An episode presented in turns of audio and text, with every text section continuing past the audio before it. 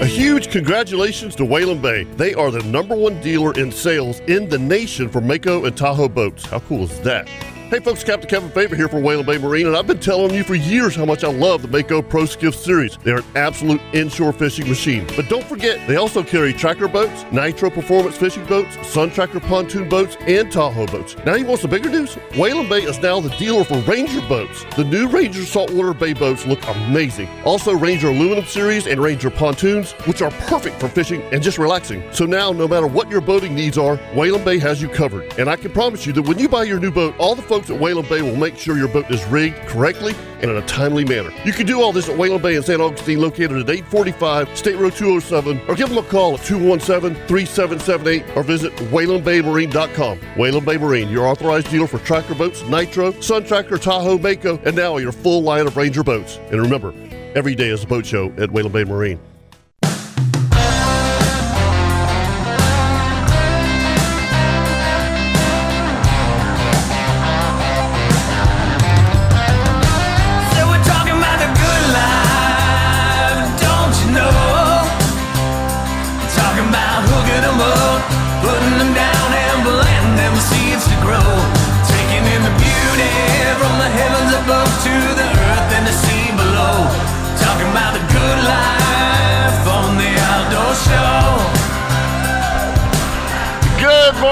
To the Nimnicht Chevrolet Outdoor Show brought to you by Duck Duck Rooter. And we are, and we, you know, we're, we're kind of like the traveling band now. We, we have been. you know, we have been. We're It's live the, in Atlantic the Coast Marine. 2023 World Tour. It is the world tour. I, I, I think that that's that's fantastic, and uh, Hey, ex- excited about being here. Um, I know the show Brett put on last year with the food and the prizes, and And we're- literally we're looking at the prizes, Chris. We're going, are you sure? Well, we got to tell them where we are. Yeah, I said Atlantic Coast Marine. Okay, Atlantic Coast Marine. Yeah. Okay, Atlantic Boulevard, On right at Atlantic the ICW. Boulevard. Okay, which and let's get the, back to the important stuff. Uh, prizes, prizes, yeah, on the at the foot of the Atlantic. Uh, I guess the Intercoastal Bridge. prizes, Coastal Waterway. Yep. Okay. prizes, Right Prizes. Prizes. So if you're if you're looking to find us, okay, it's Prizes, the I southwest Prizes. corner. Chris, Get to the, the- prizes. you're killing me, Chris. You're giving me a headache, and it's not even daybreak yet. Uh, it's before you go over the the Intercoastal Bridge, headed towards the beach. It's on your right hand side. It uh, and there's your tattoo place right there, so you can come on in, hang out, get a tattoo. Get, I'm just kidding. Maybe win a But, uh, prize. But Brett has given away a ton of stuff. I know he's got food, Yep. yeah, we got barbecue, barbecue going Gonna fire today. up the He said there's like a whole tub of banana pudding, banana pudding. Um, yeah, it's going to be really nice. and they got they got a lot of great boats here. I mean, they got the full lines of Pathfinder, Hewes, Maverick, Cobia, Cobia, which is a great boat. Love a lot of people like that to go offshore. Everglades. And then yeah, and Everglades, man. That's uh, in fact uh, my buddy Danny's got that one. He loves it. He swears up and down that's one of the best boats he's ever had. Yep, I remember when he got it. So, uh, so folks, uh, come on out because they're giving away a bunch of stuff, uh, including four outboards. Say that Yes, you heard that right. Four outboards. Yeah, we're going to raffle those off. Five dollars a ticket. It's for the Young Life Christian organization. Asking for a donation. Yep, asking for a donation. So And uh, so you got four outboards. There's a, a four, a six, an eight, and a fifteen. Okay, pretty sweet. which is amazing. And then a uh, Stiffy hybrid push pole. Yep. 100 hour services. That's plural. Many of them. There, uh, we, I'm sitting here looking at four $200 gift cards to Strike Zone, Yep. which are going to be given away, and a Motor Guide trolling motor. Yes, a Motor Guide trolling motor. Which ain't cheap either. So that's Oh, are you one, two, kidding me? four outboards, a push pole, multiple hundred hour services, uh, four two hundred dollar Strike Zone gift cards, and a Motor Guide trolley motor. And all we're asking for is a donation to a charity. And you get your name in the bucket, which will be uh, drawn around, I guess, around lunchtime. So when the barbecue's ready, I find can, out if you're I'll, going to win. I'll, I'll have a few cards in there. uh, so will I. yeah. I think I will grab a couple. Uh, Yeah, yeah, yeah. I've got some money in my I, wallet. I do too. I do yep, too. Yep, I'm- I'm I, I actually worked this week. And here But I we am have- stuck here. yeah. Yes, you're stuck there. We we have uh, also today while we're here, Dr. Quinton White, the executive director of Jacksonville University's Marine Science Research Institute, is going to be joining us here. So uh, if you got questions and you want to uh, uh, ask Dr. Quinton White, come on by because he's going to be here from eight to ten, and he's going to be. Uh, we're gonna have, we got a lot of questions for him, Yeah. especially about Uh, uh, some of the recent happenings around. Yeah. Well, and and really, uh, you know, I, I looked at the construction on Wednesday of the uh, O Search facility right there where you used to In be the- Mayport? the, the Mayport Ferry office, and they're progressing very well with the dock. And I'm telling you, the dock's uh, facility itself is going to be really nice. And see, and I mean, I, I would, and also I, I'm looking forward to talking to him about what's kind of been going on in our area Uh-huh. specifically, but then also with this big seaweed patch. I was Yeah. just getting ready to ask you, sargassum weed in, in, in Mayport? Not yet. Oh, dude, St. Augustine. showing up. Uh, uh, honest to goodness, I couldn't I couldn't fish a creek the other day. Wow. Wow. yeah, I yeah. mean, yeah, I'm we like, haven't seen it. Well, you know, I haven't fished for a couple of days, but uh, but I haven't seen it there yet. Oh, it's it's. At uh, all. I, I had to clear the ramp yesterday. You're because kidding you know- me. No, no, no. Seriously, I had to clear the ramp because you know when it, you can't pull a boat out with seaweed, it's tire spin. Oh, yeah, wow. Okay, you yeah, just- yeah, yeah. I mean, so so I'm I'm out there, you know, I, and I had this huge you get the broom? pile pushed on, on both sides of my truck. Wow. Yeah, it's um it's it's no joke, and it's nothing compared to what they're having in the South, man. I mean, um, I, I've got uh, um, Captain Scott Shanks' nephew runs charters out of Key West, and he's. I'll, I'll show you the picture. It's just they, they can't hardly crank up those big boats because it's sucking up so much seaweed. And I've seen a lot of pictures on Yeah, the internet yeah. of, of people that are posted on Facebook and Instagram, and it's amazing the amount of, of seaweeds that are getting up into the canals Yeah. and up into the marinas. Yeah. The guys are dropping their boats in the water and they're having to clear the lower units Right. so they can start the motors. Well, the, the, they say that the stench of that stuff It's awful. is just Yeah. yeah terrible. Well, and it can be toxic. I was reading something online too about the fact that it's kind of like the not like the red tide algae, but there's some similarity because it does e- exude some kind of toxic uh, odor or whatever.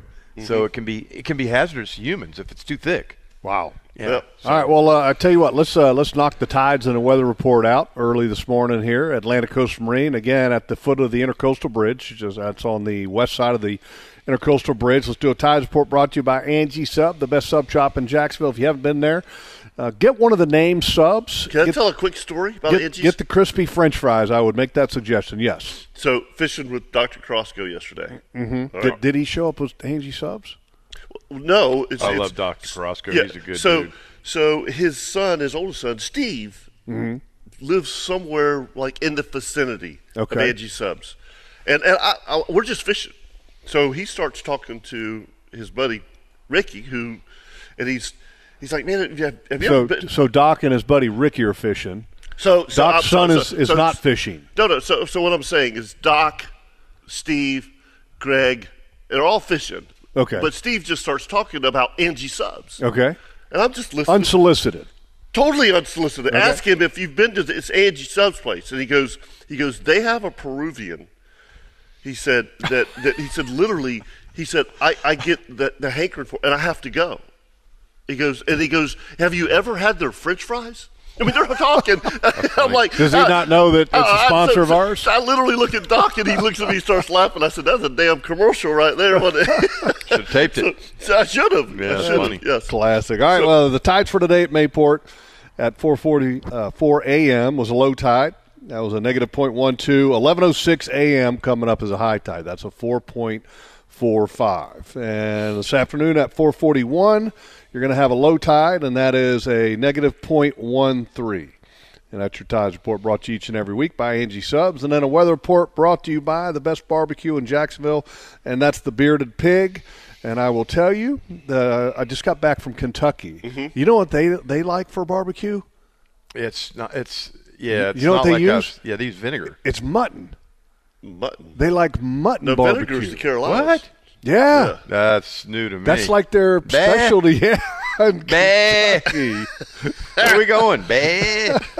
Barbecue. Oh, anyway, uh, here's the synopsis. A cold frontal boundary will approach from the west today and cross the local waters late this evening. That's funny. Small craft conditions possible after midnight. And what does that mean for us? Uh, today, south winds around 10 knots, becoming southeast in the afternoon, seas 2 to 4 feet.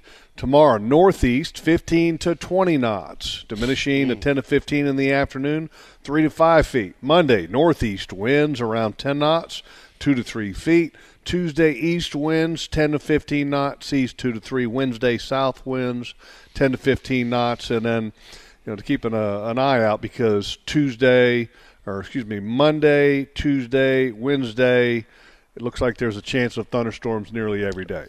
Yeah, I think they've got a chance of 60% chance of rain today. Yeah. There's a front line pushing on Right. us now. With the rain coming in. Yeah, it's going to drop the temperatures down from a high of 85 today to 76 tomorrow. With So- the northeast wind, that's cold. Yeah. Yep. Yeah. That'll be a little bit chilly. Yeah, the ocean's not going to be too friendly this week. You're going to have maybe Tuesday, maybe Yeah, the Wednesday. Ocean, ocean hasn't been friendly in weeks. We had one day this week on Wednesday that ocean was flat as a pancake. It was gorgeous out there. Um, Get some fish. yeah, Wednesday was good. Tuesday stunk. It was just there's no way to describe it. It Yeah. just stunk. Yeah. I, I I don't I don't know. We've talked about it a lot. There's a lot of people fishing. Oh, I don't know what they're doing, how they make a living. I wish I could figure that Yeah, out. I- but there's a lot of folks fishing, and it doesn't seem like they're working. yeah. I, Well, we got a lot of people living in, in the area now, Kirk. I mean, it's just part of the deal, brother. No, I- I, I, I- it, it I And I you're was, right. you know, I was talking to you know, Leon. Called me one evening, and he's like, "Man, I," he goes, "They're just not biting." And I said, "Leon, they're just not there." you know, you can't. You, you, we all can't keep fishing the same places. Well, Leon And- was and- and- he- Leon was texting me, and he wasn't fishing. He was he was uh, eyeballing a menu at a steakhouse. and was asking me what he needs to get. yeah. I was like, "Well, he's living right." He called Oh, me twice this week, and we never connected, so I don't know what he Yeah, it, it's just. Uh, He it's- must have been bored. I don't know. It's just it. Look, it, it's times have changed. Just like what you just said. I mean, you Well- know, and, and the April of of what we used to remember. It's not that it's. We, we've talked about this the last five or six years. You know, we you just can't get offshore in April anymore. The wet the the, Yeah. that onshore wind. And Jeff, even if it's only ten to fifteen out of the southeast, if it's ten to fifteen all day and night, you're not getting off, Yeah. offshore with with No, not it's going to- to beat you up some. yeah some. some Yeah, it's going to beat you I up can some. tell you this, uh, Kirk. Um, I went that one day offshore with Kevin. Mm-hmm. Okay, and for the next couple days, my neck and I know. back were stiff. You told me Saturday you said you were eating Advil I'm, for I'm breakfast. not. I'm not joking. I mean, I just you know, and, and so what you're talking about when you get 10 to 15 like Oh, that, that's not fun. no That's not fun when you go off into that. no We call that a BBA, BBAW. yeah absolutely. B B Bay boat, I got eh, the A whipping. whooping. Yeah. Yeah. Okay. gotcha. I got you now. I got some stories to share too. By the way, I just got It back looks like it. from I- Kentucky. Yeah, you Congratulations, yeah, by you- the way. And Yeah. had a ball and, a big thank you to my wife because she was the one who lined this up. Birthday present?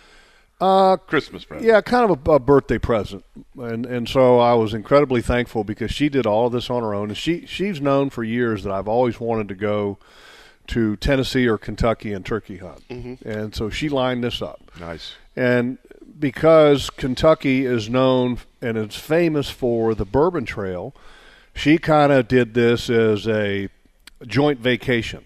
So me and, and her, and then my brother-in-law and sister-in-law, Brad and, and Becca, we went, hopped in the vehicle, and uh, we loaded it up. And then when I say we loaded it up, man, did we load it up! I mean, Well, I know when I a- travel with my wife, for a there's a lot of days luggage. trip, it was a lot of stuff in There's that a lot car. of luggage. I get it. and uh, we went to Kentucky and we did uh, kind of a combination thing. We turkey hunted in the morning, and then we did the Bourbon Trail in the afternoon, and it was it was awesome. Nice. It was awesome. Weather.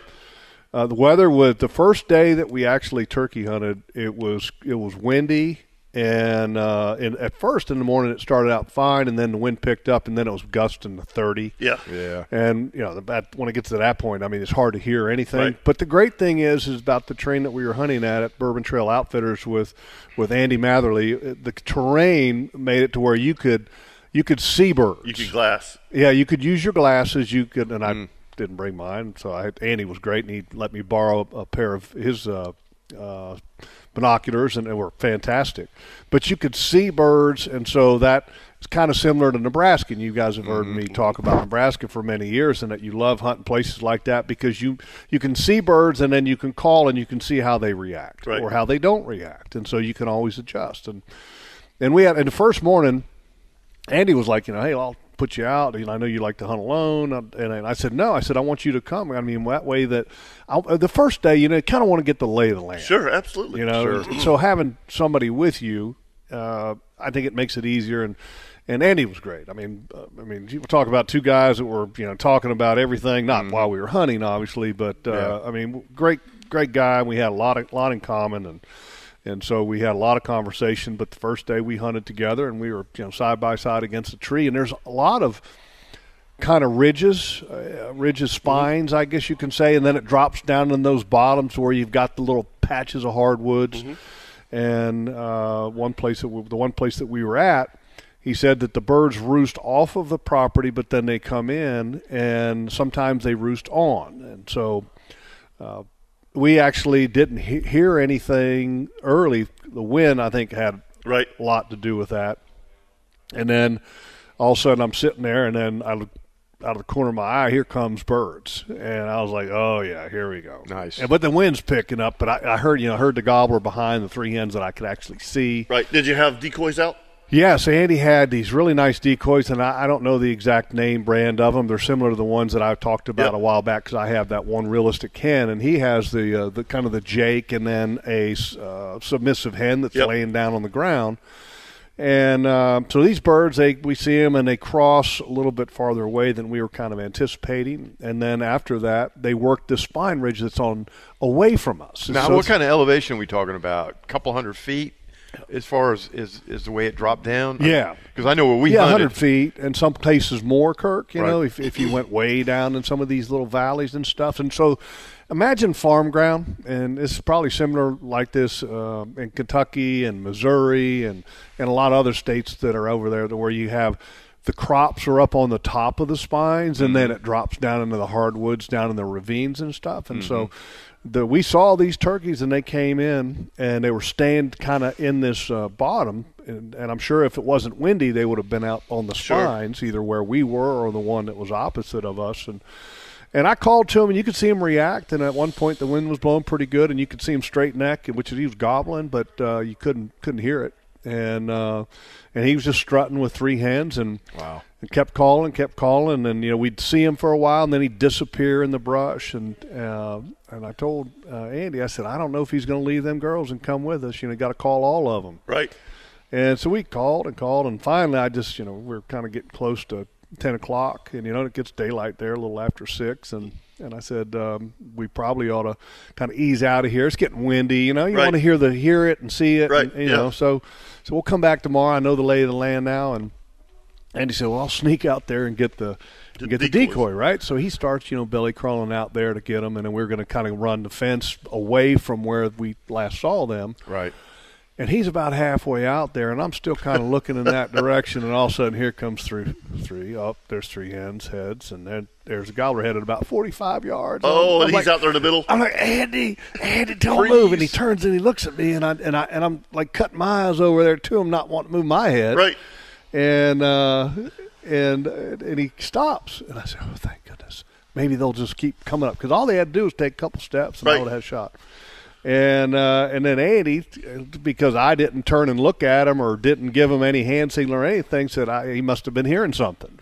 Again, the wind's blowing thirty. Yeah, right. Oh, so yeah. he starts going back to the belly crawl. The turkeys they turn around and leave, and and uh, he comes back, and I was like, Andy, they were right there. He goes, "You're kidding me!" I was like, "No, they were right there." And so we uh, we get up to walk away. We thought we spooked them, and they literally just walked right down the hill, Uh-huh. maybe ten yards, and stayed right there. So uh, so anyway, that was the day there, and uh, and my brother-in-law Brad, he's new to turkey hunting, and so he was hunting with with Andy's nephew Zach, and they had some great uh, encounters that morning, but uh, 85 yards was about as close as they Right. could get them. So uh, just fast forward real quick to, to day two. I told Andy, I said, I'm going to go by myself. I, I, I got it figured out. So you just drop me off at this barn. I can find my way there. Well, he helped me carry some of the decoys and and uh, I got set up and. And at daylight, I could hear a couple that were away from me straight away, and I was like, "Well, they're over there where he said they roost sometimes." And and they came out on the spine. I got two gobblers out there, and I'm calling them, and they're back and forth and back and forth and fighting each Strutting other. and all. And, Right. and, and it's awesome. It's Right. you know it's 200 yards away, Right. and- but Nice. they've got a, you know 200 250 yards away, and they went back and forth up and down this spine, and I I know they got hens right on the other side. Sure but I just did. can't I can't see them. Right. And I'm sitting there and I said, All right, I've called enough to them. And this is after a while. I've called enough to them. They know where I am. They're starting to work their way down. I said, I'm done. You know, if they want to f- find me, I'm, I'm staying here. Okay. I've, I've, they've heard enough. And I'm sitting there and I'm waiting. And I'm sitting real still. And I got a great little blind set up. And all of a sudden, on my right, and I went, Oh, no. I'm like, How did they get there that fast? Right. and I kind of ease my head just real slow to cut my eyes, and there's two gobblers standing at 35 yards, and that's the two that I was calling. I thought, Uh, and then I look behind them, and there's two more at about 150 yards away, and one of them's in full strut, and the other one's tagging along. So I got two at 40. There's two more at 120, 150, nice. but then there's the two that are across from me that are still there. Wow. I got six long beards. Nice. and I'm going. Uh, it's I'm not going to move. I got the gun on the ground, and the uh, the birds that are on my right, they looking at the decoys that I got, and, and they kind of puff up a little bit, but they didn't get any kind of any craziness to them, and and uh, I eventually shot the one, and then didn't hit him great. He jumps up, flies. I hit him, dropped him on the fly. It was a wing shot. Nice. And uh, I didn't. Done, been there, done that. Yeah, and Yeah. I, I had my. I didn't carry my turkey gun that has the red dot scope. I had my. I brought a little twenty gauge Benelli Uh-huh. just because of the essence of you know you're packed a bunch of stuff Yep. in there. I didn't want to mess up my red dot stuff, Yeah, yeah, and, it's, yeah. and it's bigger. You know, it's easier to break down a little twenty gauge Yep. Benelli. And uh, so I got a great bird. I mean, I mean heavy. Yeah. Them Kentucky birds are heavy, man. Big birds. I mean, twenty, nearly twenty-five pounds. Wow. Wow. I think a it was fat one. twenty-three point Wow, something that- or whatever on the scale. bird, Yeah. But but I'm here to tell you, uh, I'm going to share, share some stories when we get back. The the lodge that we stayed at at Bourbon Trail Outfitters. Nice man cave. Oh my God! Like oh my God! Right. Incredible. Nice. And uh, and it's a family operation. We had food. We had sat down and had dinner with them at night. They came over and. Man, the the sons and the daughter and the nephew were all there. It was just man, it was an absolute absolute ball. All right, we're going to take a break here in a second, but uh, when I come back, I'll share some other stories and also about the Bourbon Trail outfitters and then also the Bourbon Trail itself. Uh, And uh, folks, uh, don't forget it's boating season. And uh, hey, we couldn't be more excited for those of you that keep your boat on a lift, dry storage, or at a marina. I'm here to tell you about a fantastic solution for your boat trailer, Stackham Storage. Our friends at Stackham Storage will pick up your trailer, store it in a secure facility out of the elements. The best part about Stackham Storage team will pick up and deliver your trailer when and where you need it at no cost. Your boat trailer will be protected, inspected, stored, and transported. You can take great care of your boat. Now you take great care of your trailer also. Go online at stackmstorage.com today, and your first month will only cost you a buck. That's stackmstorage.com or call them at 962 9605. Use coupon code FAVER, that's F A V E R, and get your first month for a dollar. All right, folks, and uh, don't forget, we are live at Atlantic Coast Marine. They've got lots of giveaways and barbecues starting at lunchtime. So if you want to be here to win something, come on by, make a generous donation, and then you're going to get your name in the bucket for four outboards, okay? Four $200 gift cards to Strike Zone, a motor guide, trolling motor, hybrid push pole, and also bunch of gift cards for 100 hour services on your outboard. Can't beat that. All right here at Atlantic Coast Marine. And you're listening to the Nimnicht Buick GMC Outdoor Show brought to you by Duck Duck Rooter.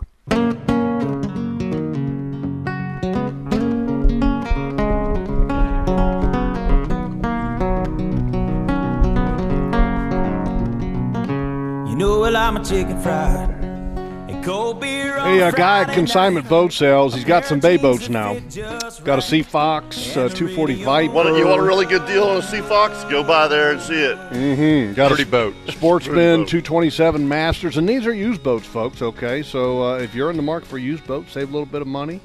They've got some, he's got a Sea Pro 228 Bay, an Everglades 243, a Sea Hunt 20, a Shearwater 25, and he just listed a 2009 Pathfinder 2100 uh, Fusion Bay with 75 hours on a Yamaha 225 four-stroke. So if you want to see these, just uh, go on by and see Guy out there at Mayport, or go to jacksboating.com, or you can just call Guy at, at 904-249-6225. All right, we're live at Atlantic Coast Marine at the foot of the Intercoastal Bridge before you head over to the beach. And uh, there's all kinds of things going on here today at Atlantic Coast Marine. They've got some giveaways, they've got some barbecue, and the giveaways four outboard motors. Four outboard motors, a motor guide trolling motor, four gift cards, $200 each to Strike Zone, a Stiffy Hybrid push pull, 100 hour services. And all you have to do is make a little contribution to a local charity, and then you're going to get your name in the bucket. The motors are here. Yeah, they're here. You're Okay, I walking mean, yeah, out I with mean, it. you're, you're going to walk away today. Somebody, four people are going to walk away with a with an outboard. One of them's hanging right here behind us. Yeah. I mean, that's that's nice. Oh, that's Brand new Yamaha outboard Yeah. motor. Are you yeah, kidding me? Yeah. Yeah, here's the great thing. If I'm hoping to win the eight, the F8, then I could have like maybe a little boat, and then uh, for, for for for you know for little getaway, hideaway spots, you know, hidey ho places, Yeah. and then be, still be able to take it into Guana, Guana. Yeah. Right? Because that's a around that's, that's a nine nine horsepower max, right? Nine nine or something, ten horsepower nine. max. Nine Yeah. nine. Yeah, Yeah. so I mean that eight, man, that's that's right up my alley. Absolutely. I'm, I'm with you. Yeah. I've got, I've got the little John boat at the property. I could slap that dude on there. And Yeah. Oh yeah. man, be So, styling. so man. uh, just uh, take you back to Kentucky Yeah. real quick. The, the the the outfitter place with with Andy Matherly, and, and here's a great thing: his wife can cook, man. Mm. I mean, you talk about cook. you know, uh, you can't be an outfitter without a cook. Yeah, you got to You, have. you know what I mean? I mean, have you ever Yeah. been to? Uh, uh, because we haven't been to very many outfitters. No. I'll be face, but but seriously, quail hunts. Yeah, Okay, you yeah, know, the lunch, The lunch. yeah. I mean, it's always like, oh Well- my god, good. You know, when I remember Mark Hayward, he was running Cracker Swamp. Yep. The one thing that he had that was a huge positive, that girl that he had down there cooking for him, Mm-hmm. She was outstanding. That's what I'm saying. I Every- mean, if you have a good camp cook, yeah. doesn't get any better. So the, No. the great thing is, is that we were eating some of the flair of Kentucky. Mm-hmm. Okay, so the first night we had Browns. You ever heard of Browns? Never Browns? heard of it. It's kind of like a toasted Texas toast, and then it's like an open face sandwich. Okay, so you think about this. Okay, so you got the Texas toast, and then you got a carved turkey, Mm. and then this kind of white gravy, and and then bacon on top. And uh, this is, I guess, uh, something they serve also at the Kentucky Derby. Open face sandwich. It's yeah, it's an open face sandwich, and man, so I you eat it with a knife and a fork. Yeah. And we're going to give the recipe away today in the uh, Kirbyco cooking tip of the week because it's a very simple thing and it's uh, it's easy to make, but man, it's delicious. And then another night we had homemade lasagna. Look, I'm picky when it comes to lasagna. I mean, there, I mean, all lasagnas are not good. Right. No. This lasagna that Melinda made was money. A lot of ricotta in it and uh, good Kirk, cheese. Kirk, it was the perfect balance because Right. that's what lasagna's got to have balance, right? You does. got to have a balance of the pasta, the meat, and the cheese. I'm with you. Right? I hate it when it's got just too much pasta. Too much cheese or too much yeah. pasta. I'm with you. I don't know if there's such a thing as too much meat in Right. lasagna. I, I'm kind As of long on- as it's got sauce. yeah. You got to have the yeah. balance of sauce, though. If you just got meat, it gets kind of dry, you know? And then we had steaks that were actually local from some of the cows right down the road, and, and tender. Oh man, tender. Nice. Um, but uh, but the cool cool place is the the nice thing about this place is is that you can kind of combine, or you could do it solo, but they have the hunting. But then they're surrounded by all of the distilleries Oh, yeah. of Kentucky. Right. Okay, so they you can do a a, a bourbon tr- bourbon trail and turkey hunt. You can do a deer hunt and a bourbon trail. You can go there and just do a bourbon trail. Andy's got a one of those um, buses, one of those buses that's like a 12, 15 passenger bus. And so if you had a group of couples that went there and just wanted to go do the bourbon trail, you stay At his place. at that beautiful lodge and then He they- Ubers everybody They, the. then they, yeah, they they'll take you to all the different 41 distilleries that are available to tour in Kentucky. So it's okay to sample. yes, yeah, and then you got a driver. You got a driver. That's my Yeah. point. yeah. so what we did is we turkey hunted in the morning and then we went and toured the different distilleries i've never done this and i don't look I, I, I learned a lot of this stuff and i'm not an expert on it by any means just because i just went and did this but just to give people an idea i never knew that all bourbons are whiskey but not all whiskeys are bourbon did you know that No, I didn't know that. okay well, My I- son is a big bourbon Well, drinker. then he and would he knows know. all Yeah. about that. Okay, Res- so- so- special reserves and all that other stuff. bourbon has this requirement. Okay, uh, whiskeys don't have a lot of the, these requirements. Bourbon has to be 51% corn out of the grains. Okay, because they use a lot of different grains. They use corn, they use wheat, they use barley, they use rye. Okay, that's why you got rye whiskey, right? Right. So, but it, a, bur- a bourbon has to be 51% corn. It has to be aged in a white oak barrel. Okay, that's uh, only been used one time. Right. You get one use out of Age it. for how long? Uh, the, there's no minimum requirement. Okay, okay. There are different uh, Right. years for different uh, bourbons. yeah, sometimes they'll do it 20, 30 years. The maximum um, uh, alcohol content going into the barrel has to be 120. Can't be over that. Okay, it has the minimum has to be 80. Okay, and then it uh, uh, it can't have any other additive. So water can be added to cut it if it comes out of the out of your uh, distillery and it's more than 120. You cut it with water, but it has to be completely pure water, which is the big. That's why all these distilleries are in Kentucky because they have limestone filtered water naturally. Now, I it- didn't know that. Now, is it mineral water? I mean, No, Is that what they no, consider No, no, no, no, because minerals are, are a foreign substance. Right. So Okay. again, you can't add anything to this so it's got to be pure, purified water. It has to be purified, like reverse osmosis water, whatever they do to it to make Right. sure it's pure.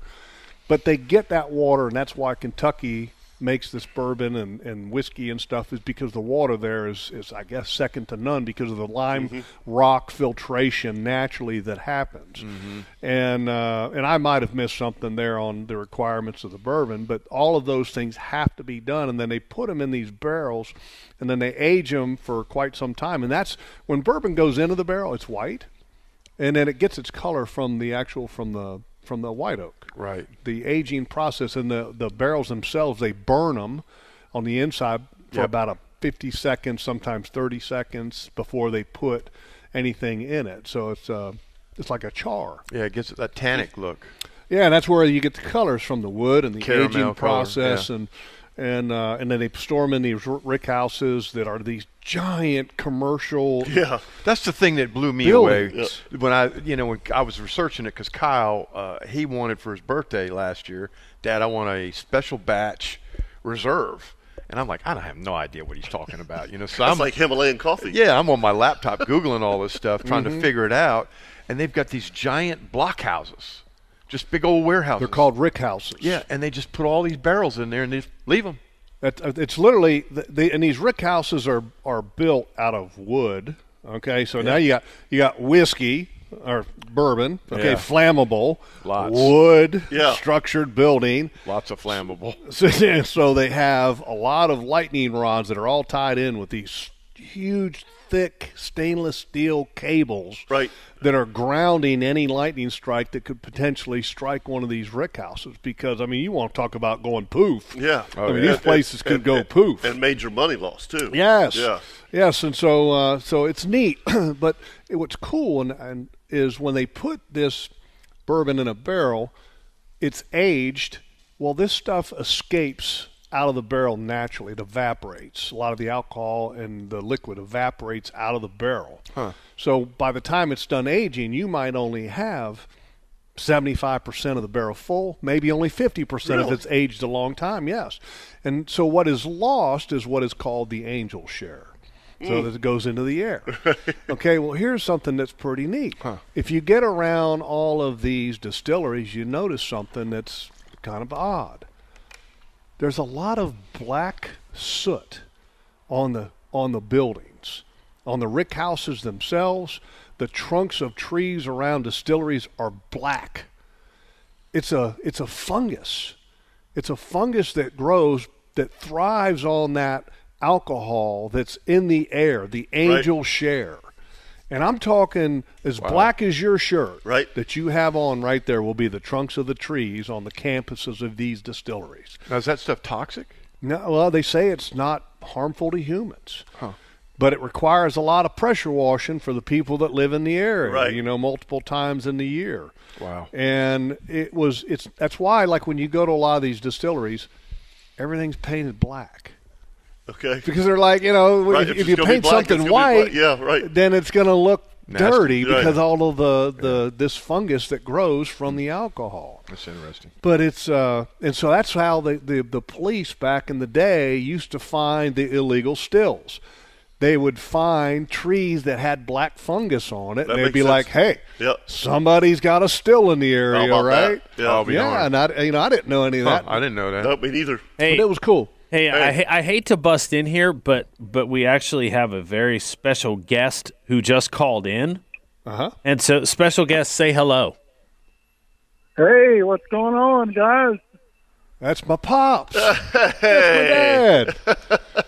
Morning, Get the Dad. Uber, fi- get the Uber fired up. I'm on the way to Margaritaville. All right. yeah, Dad's on his way here. He's coming to stay the week. That's awesome. All right. Well, look, make sure you don't miss that Uber to get to the airport, or make sure that Maryland takes you to the right airport. I, I'm at the airport right now. All right. Well, good deal. I can't wait to see you. Well, that's good. Now, will you be here next Saturday? No, No, I'm going no, leaving dang. on Friday. Yep, he's leaving on Friday. He's going to be in until Friday, so I'm looking forward to That- it. are you going to the property? Yeah, we're going to go up. Oh, for- that's great. Yeah, yeah, we're going to go up and spend a day, and then we're going to do all kinds of good things. Hopefully, the weather's good wherever we are. Yeah. Now, All right. I want you. I want you to know the next time I come, I'll be driving, and I'll be bringing my Desert Eagle, and we'll see how it works on watermelon. That's my dad. That's your dad. Yeah.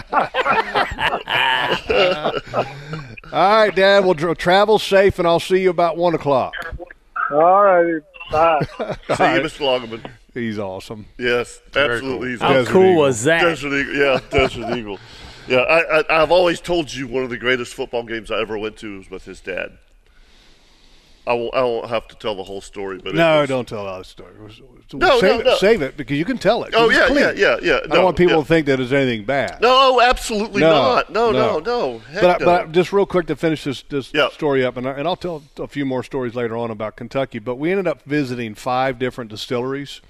We did the Jim Beam, which is one of the largest that there is in the world, and uh, they had an incredible restaurant and everything. It was awesome. How many how many cask, you know, do they have put up stored away? Did they ever give you an idea how many thousands or barrels. Well, Barrels, uh, yeah. uh, and, and I, I'm not completely accurate on this, okay? But some of these rick houses will store anywhere from thirty-five thousand to seventy thousand barrels. oh my goodness gracious. okay, Yeah. and um, the a lot of these distilleries, for example, uh, and and somebody could look this up, but to give you an idea, a small family distillery like Willett, we went to visit. They had, I think. Uh, uh, eight rick houses that probably stored, and I might be wrong on that, but I'm guessing like eight rick houses that stored 50,000 barrels each. wow? Okay. Whereas Jim Beam has an entire campus on location and another one at another location, and they're making literally you can watch that they have a counter barrels made uh, so far since prohibition or whatever. And while you're there, and we were on a tour which was an hour, and I want to say that 300 barrels were made in in the by the time we were on a tour. unreal. I mean, so I mean, it, it's it's crazy. Yeah. And so you have these giant rick houses that are storing bourbon that's being uh, shipped all over the world, and bourbon has become so popular that these bourbon manufacturers and distilleries are investing big money. The Willett, which is a family-owned distillery, the one that we went to, which we uh, was our favorite. Right. First of all, excellent flavor. The bourbon was good, and we weren't getting drunk, people. You know, there's little samples. Yeah, right? yeah. But they they the family just recently invested $94 million Oh, wow. in expanding their family distillery operation. Okay? So to give you an idea, Yeah. I mean it's it's big time. But That's serious. and it's cool. But we did Woodford Reserve, Maker's Mark, which I'm not a big fan of Maker's Mark, Jim Beam, Willett, and then Buffalo Trace, which is the oldest one, I guess, on the planet. And it, they were all incredibly awesome in their different way. But I got to give an, an A plus five star to our tour guide and the Willett Family Distillery because, uh, first of all, the, the, the bourbon is exceptional there. But the tour guide that we had, she was a, a lady that grew up with the family, the Willett family, had great stories, and she was a great tour guide and and answered all kinds of questions, had a smile on her face, and we, man, it, it was the most enjoyable tour that we had, and uh, I'm I had a lot of bourbon. But I mean, when I say a lot of bourbon, a lot of different kinds of bourbon. I didn't drink it like a gallon or oh, anything, but it was cool, and I would highly recommend it to anybody. If you can combine a hunt or you want to do something like this, we'll have the information up on our Facebook page and all that kind of stuff. Makes for a good people nap. Go do it. Kentucky is a beautiful state. too. Beautiful. Oh It gosh, is it is really it a is beautiful, Beautiful. stunning. We got to take a break. Uh, we'll come back. We can talk more about that if you want to. But anyway, we are live at Atlantic Coast Marine, where they're giving away four outboards, four two hundred dollar gift cards, a motor guide, all kinds of things here. So come on out, and then uh, you can also enjoy the barbecue that's going to be going on around midday, around lunchtime, right here at Atlantic Coast Marine. And you're listening to the Nimnicht Buick GMC Outdoor Show, brought to you by Duck Duck Rooter.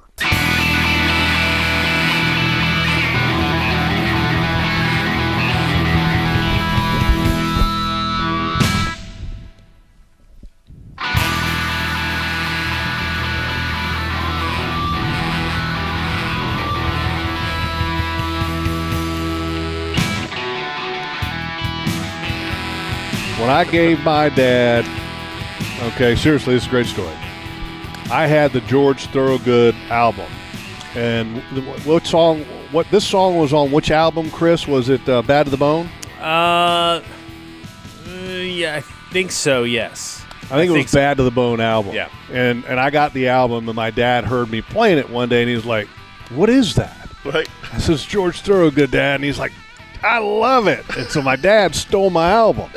Uh, Score. I think it was Man. cassette. Love it. Back then, it wasn't an album; it was a cassette. It was either it wasn't an eight track; it was past that. So I think it was a cassette. It wasn't a CD. It was Right. a cassette. So my dad had he stole my cassette of George Thorogood, and that song, "I Drink Alone," was one of his you know most famous songs that he had. My dad loved it. So, but anyway, I was not drinking alone this week. We had plenty of folks to drink So with. It sounded like you had the clan. Yeah, we had a great the time. whole family. We, we had the whole family, and and uh, I will say that uh, me and Tara and Brad and Becca, we had our share of bourbon, and and Andy, who was a great host, and uh, the outfitter the family. I mean, he had some some bourbon with us as well.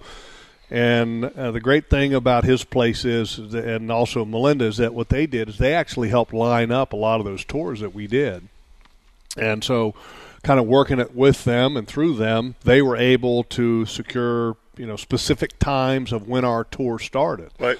And uh, and that's kind of a you know a little bit uh, requires some legwork. You know, so that was great. I mean, so that's you know again.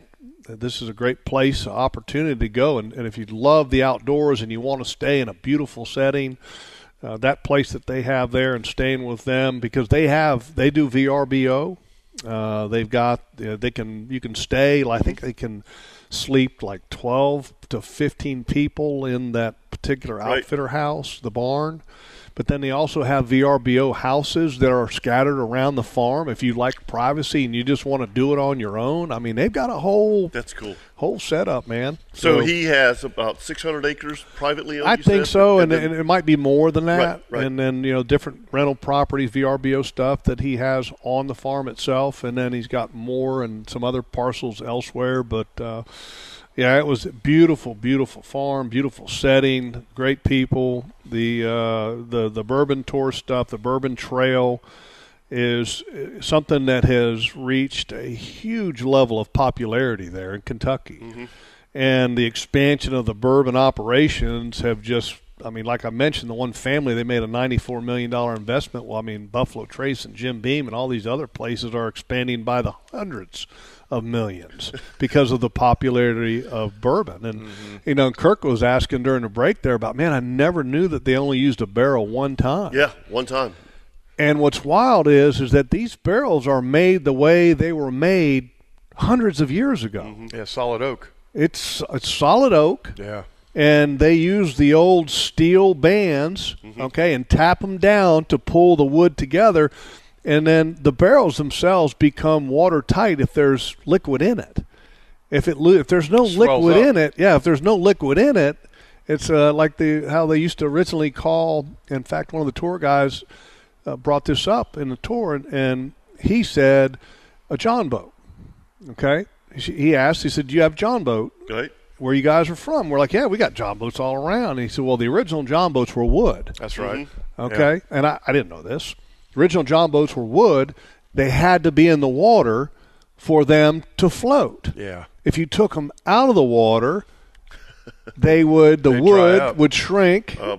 And then it would lose the ability to keep water out. So they would have to put the boat back in the water, allow water to seep in, and then once the wood expanded, then you had to bucket out, you know, to Right. bucket out the water that was in the John boat. But that's the same concept with a barrel.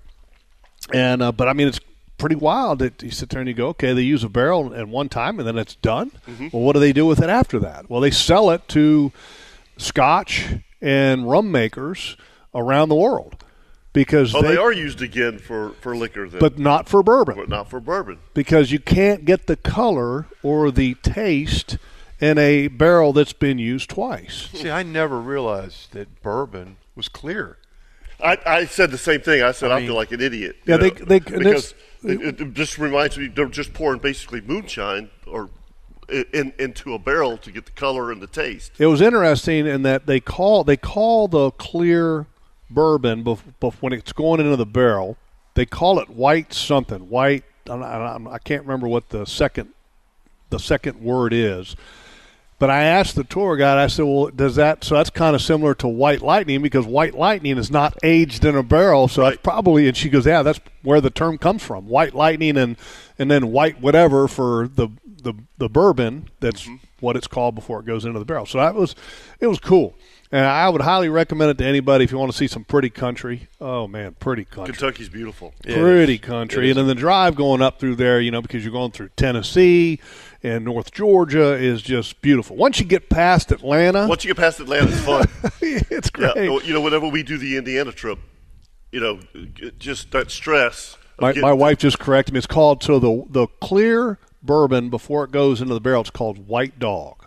White dog. White Dog. White dog. Okay. Okay, so White Lightning, White Dog. Right. Okay, it's that's the uncolored bourbon. Yeah, but that that drive once you get to Rome, Georgia, Oh, it's gorgeous. through Tennessee, Yeah, it's stuff, yeah, gorgeous. You know, Chattanooga's a little busy around. Chattanooga's terribly busy. the traffic Yeah, is it's like, awful. whoa. I mean, even in the middle of the day, it's Yes. like trying to get around Chattanooga. a lot of construction. Yeah. and, yeah, but Chattanooga's a little bit of a mess. Yep. But uh, but man, once you get into that part of Kentucky, which is around, you know, we were in Springfield, but Springfield and Bardstown, and you know these distilleries go all the way up towards Louisville.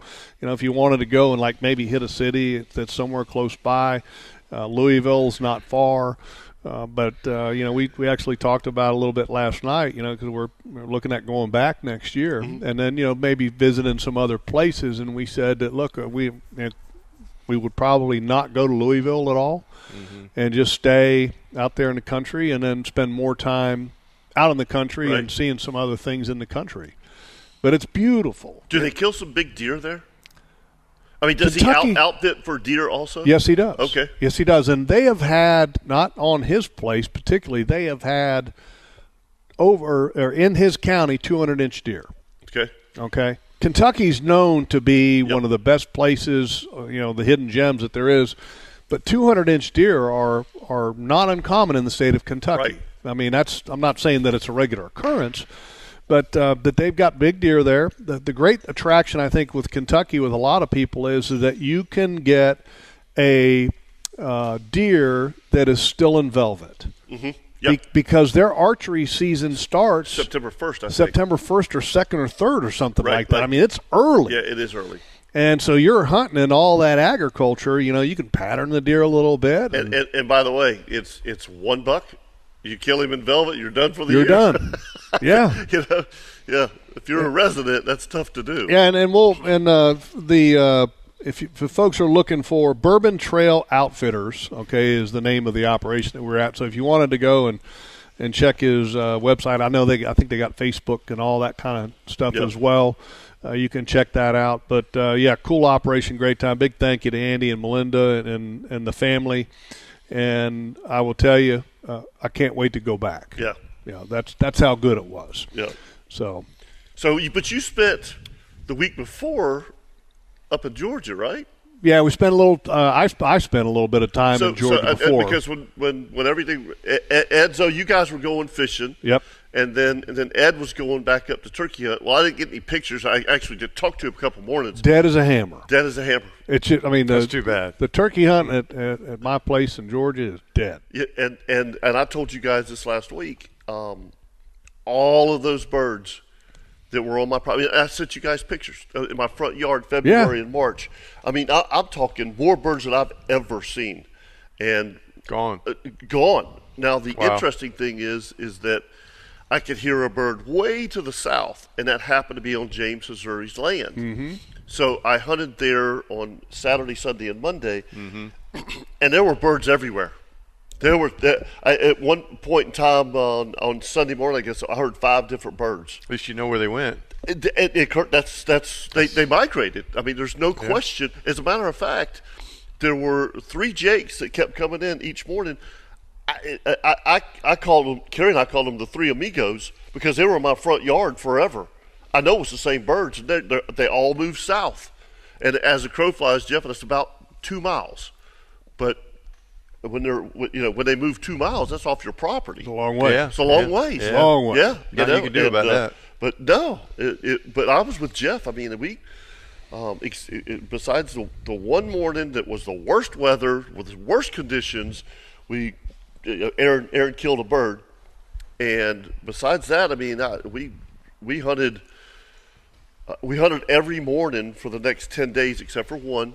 It was it was raining, and uh, it, the, the, the it was fun over once I once I kind of patterned the birds over to James's place. Um, but that, that particular bird that I was hunting was on somebody else's property, and I never could get him on, on James's property. But but I had fun. But the the one cool trip that we did, it, it just uh, uh, uh, talking about taking a family and going to do something is we went to a place called M&T Meats in Hawkinsville. which is legendary. Legendary. M&T Meats is is known for having exceptional, exceptional meat. I mean, like Like, like you, drive an hour to go there, good. Yeah, yeah, like like when you look up like top ten things to do in Georgia, Right. M&T Meats is on there. Now, where is this at? Near Alma or L- listen, Hazlehurst? It's in the middle of flipping nowhere. That's the coolest part. Is we sounds like Benton it- Lee's it, it was restaurant. it was it was probably 45, 50 minutes from from my place Mm-hmm. through all the back roads and stuff. And and you know I thought it would be in a little town or something like that. No. It's it's in the middle of a That's cow so it? pasture, that funny? and- and I mean there is Kirk. There is nothing around this. I mean I'm talking for miles and miles, and and and you, you. I went in there and I'm like, and James told me, he said, "Dude, you got to get a ribeye." So I go in there and I'm like, and I said, "Give me uh, two because we were going to have dinner that night, right? Two ribeyes."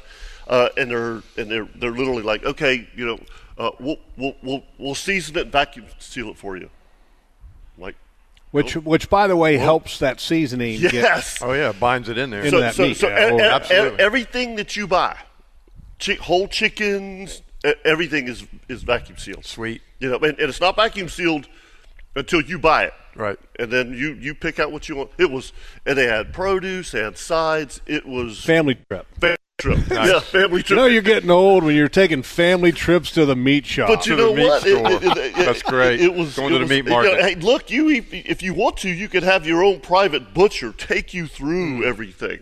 Is I that mean- where Gordon gets the smoked pork chops? No, Uh, no. no, but I did get some of those. I, I got some of their chops. Good. Yeah. Oh, I haven't had them yet. Yeah. All right. Yeah. All right. Well, let's take a break. Hey, uh, by the way, if you want to see some of the pictures from Kentucky, that's the Welcome to the Nimnicht Family of Dealerships Outdoor Show post on our uh, Facebook and Instagram pages. And uh, so just check it out, and while you're there, like it.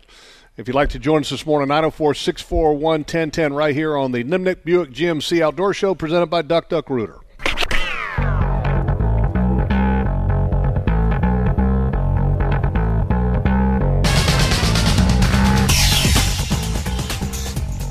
Welcome back to the Nimnicht Chevrolet Outdoor Show brought to you by Duck Duck Rooter. We are live on location at Atlantic Coast Marine right at the foot of the Intercoastal Bridge as you head towards the beach. Come on out and join us. Uh, lots of giveaways going on, but now it's time for the LV Hiers Inc. Gear Tip of the Week. Go to lvhiers.com to learn more, but LV Hiers supplies quality fuels and lubricants all across the Southeast. They can help your business and also your bottom line. So again, go to lvhiers.com to learn more. This week's gear tip comes from Captain Kirk, and it's a it's like a little mini screwdriver. Yeah, it was a gift. Uh, Captain Steve gave it to me. We had breakfast a, a week or so ago, and we were sitting there, and he goes, "Hey, I got something for you." He said, uh, "Something that you can keep in the boat." And it's a little stubby thing. I think it's called a uh, a PicQuic, and basically it's an inexpensive little multi-tool that you can buy at Ace Hardware. Um, it I think he- paid maybe five dollars for it, and it's got a multitude of different, uh, like, like a hex head, uh Phillips head screwdriver, flat head screwdriver, and the tip of it is magnetic. So when you take the tip off of it, it kind of you can feel it, it. It bites, Right. Kind of pops on there, and if you pull it real hard, it comes out. Then you take the whether you've got a flat head head on it or the uh, Phillips head, and you have a little hole at the bottom of the screwdriver, and you push it, and it ejects the other multi-tool out of the top. Okay. And then you stick that in there. So it's kind of something handy you can have in a boat. I don't know about you, Kevin, but a lot of times if you run the boat for three or four weeks or whatever, some of the screws in the hatch will get loose. Or glove box, or a rod holder, Oh, center console screws. The, the, the, Yeah. the, Always come the, with the it. bow rail. the rails. Yeah. Um, I think the other day when I was out fishing, uh, the trolling motor uh, locked down on me, and I couldn't get the pedal to get it to disengage, Uh-huh. and I needed a screwdriver, and that's how the conversation originally came up, and and that's why he gave, I think he gave me the gift, and you just reach over there with that little screwdriver and It- just. it- it- just disengage it. Yeah, just Yep. nudge Yep. it a little Yep. bit, and just it came loose. And, and anyway, inexpensive.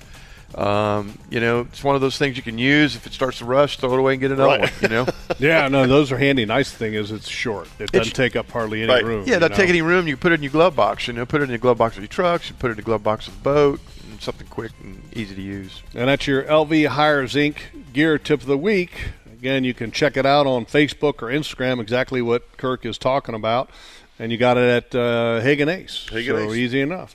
All right, uh, welcome back to the Nimnicht Chevrolet Outdoor Show presented by Duck Duck Rooter. Now joining us here in uh, at Atlantic Coast Marine, we're going to bring Dr. Quinton White on, the executive director of Jacksonville University's Marine Science Research Institute. Morning, Doc. Morning. Good morning, Doc. Th- Thanks for uh, for joining us here on the on the remote. You get to get your name in a hat. Maybe you'll win something today too. Yeah, I like that little engine over there. Yeah, I know. Four of them. I know. That's that's crazy. Yeah, four outboards that they're uh, that they're giving away. They're giving away a four, a six, an eight, and a fifteen.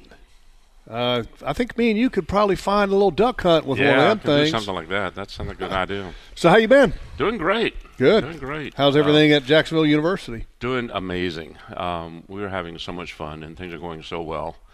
Uh, sort of pinch myself every once in a while. So I'm That's the cool. dream. So The uh, I, I- I do know that uh, since you guys built the River Campus at Jacksonville University, when I say the River Campus, the Marine Science Research Right. Institute Yep. part of it, uh, and then now you've got. It seems like there's a lot happening out there at Mayport at the OCEARCH facility. it, it's very exciting out there. In fact, I'm headed over there when I leave here today. Um, Sadu Jacksonville is building a dock for us uh, for the OCEARCH vessel. Uh, we're also working with the state to try to build some additional facilities out there. It's it's very exciting, um, and the dock. It's funny you, you help design these things. You see them on play, you see them on paper, then they actually put it in concrete and start building it. Right. That sucker's bigger than I thought it was going to be. Well, you got a big boat now, Doc. Well, it's, Yeah. a, it's a big boat, and it, it's, it's got to it's got to stay the you know that's a rough environment right there, as you know, with the current. So it's it's built to stay for a while. So Yeah. it's exciting. Um, How long are some of those concrete pilings that they're putting in? I mean, because I mean that's you know you got to have some water depth. I mean, it, they, they have to be. What do you think, Kevin? Lengthwise, fifty feet. I have no idea. I mean, if you're Yeah, if you're in twenty, let's I say should, twenty I, feet should of ask, I should ask that question. I know that they they did a number of test pilings, Mm-hmm. um, in which they drove them down until they got them firm where they wanted to. Right. And then um, I know they're longer than they went down because they actually end up cutting off part of them. To they top them off and then them off. We're actually using the the pieces that have been cut off as part of a bulkhead. If you go down and look at the around the base of the Make a great reef. Yeah. Um, but also, I need I need protection of that bulkhead too. So I'll take I'll take them on my bulkhead right now. I, I- I have to ask one question because I was uh, before we get all started um, because I know you're the expert on this. Uh, Doug Wenzel, who fishes with me all the time, lives in Flagler Beach, loves to surf fish, um, loves to use sand fleas, favorite bait. Yep. Said last year no sand fleas whatsoever. Um, i- i- is there a reason for that? I, I I wish I understood. And this is crazy. I don't. I don't you remember. I actually got my PhD working. I know. I remember that. That's why I said on- I know who to ask. on yeah. mole, mole crabs or Emerita talpoida is the genus species name. Um, they're far more patchy than I thought they were when I was studying them, and I, I haven't really looked at them hard in the last few years. But it's amazing how sometimes, and I'm not sure exactly why. I think it has to do with the sand and the water temperature and the water conditions Mm-hmm. And food availability. But they'll gum, come and go sometimes, and you'll find them sometimes and they're thick, and other Right. times they're not there. And I don't know exactly why. Do they do they go offshore? No, they're No. Not, they they live pretty much. They they'll go offshore in the wintertime, but then they come back ashore um, when it's warms back up. Okay. All right, the other uh, big topic, Doc, that uh, that we've been really wanting to ask you about this giant weed patch Yeah. that is uh, seems to be uh, over a large portion of the Atlantic. Uh, I know South Five Florida, five thousand five thousand square miles or yeah, something well, like five that. thousand linear miles. I'm not sure how wide. Okay, I didn't know. Um, yeah, So more probably square miles than that. If yeah, it's it's more it's more than five thousand square miles. So, I mean, Kevin's saying he's starting to see some weed down in St. Augustine. Oh, it's terrible. some of the Yeah, weed uh, yeah, down yeah, there. It's, it's starting to come up this way. Um, I'm not sure how much has come ashore yet. I'm hearing a few reports of people seeing it offshore. What what what are are there okay, this is- concerns about this from a health standpoint? Not from a health standpoint. Okay. This is it's our it's a sargassum weed. Yeah. Which, as a biologist, I love. Sargassum is the coolest stuff in the world in a lot of ways. It's its own ecosystem, and living on the sargassum are all these crabs and shrimp and little fish and baby turtles, and all these things live on them, and little amph- amphipods and worms and all this kind of stuff. And what's amazing is they've actually adopted or adapted over the years to become camouflaged to look like the sargassum weed. So you pick up the sargassum, when you first look at it, you don't see a whole lot. Then begin to notice, oh, wait, that's moving. there's a little fish in there. Oh, there's a little crab in there. There's a horseshoe in there. I mean, a horseshoe crab or um, not a horseshoe crab, a um, seahorse. Um, all these kind of things that sort of live in it. And it's where turtles go to live for their first years of life. And Sargassum has been, been with us forever. Um, the Sargasso Sea is part of the North Atlantic Gyre, which is this giant circular basin that occurs in the North Atlantic. And what's happened since about 2018, maybe 2011, I guess is when they started finding it, we have seen a gradual increase in the biomass, the amount of this material.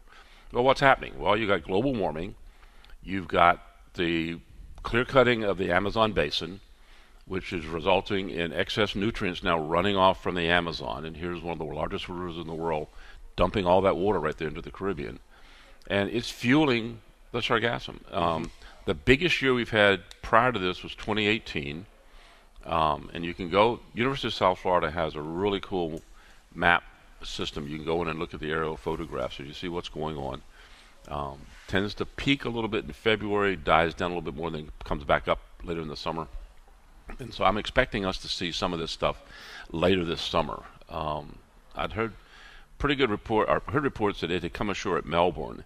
Um, you're saying you've started seeing in, in St. Augustine. Yeah, yeah. I, I mean, there's, yeah, there, it was, it was thick in the intercoastal boat ramp yesterday. I had to literally clear it off because you know your tires just spin. Yeah. on it. Yeah, but it, it's a neat stuff. But it, it is exploding, um, and it's probably because of warmer water and excess nutrients. It's the same phenomenon that's happening in the river, same phenomenon that's happening in the lagoon, except it's a different species of algae. You got excess nutrients, got warm water, and the algae grows. Um, So sargassum weed. To, so to, to under, so people can understand it a little bit. Is this does this grow on a? Um, it floats. Grow. but I mean, how does it originally start? I mean, is it all always floating? Always floating. Always floating. Yeah, it's got these little uh, nematocysts that, that actually float it um, and hold it up, a pneumophore, excuse me, um, that, that cause it to float. And so it floats on the surface of the water. Okay, and so and then it continues to expand Sure. as it, it, it grows like any other algae. I mean, it just sort Okay. of divides and grows and divides and grows. It's got nutrients. It's going to divide and grow like any plant.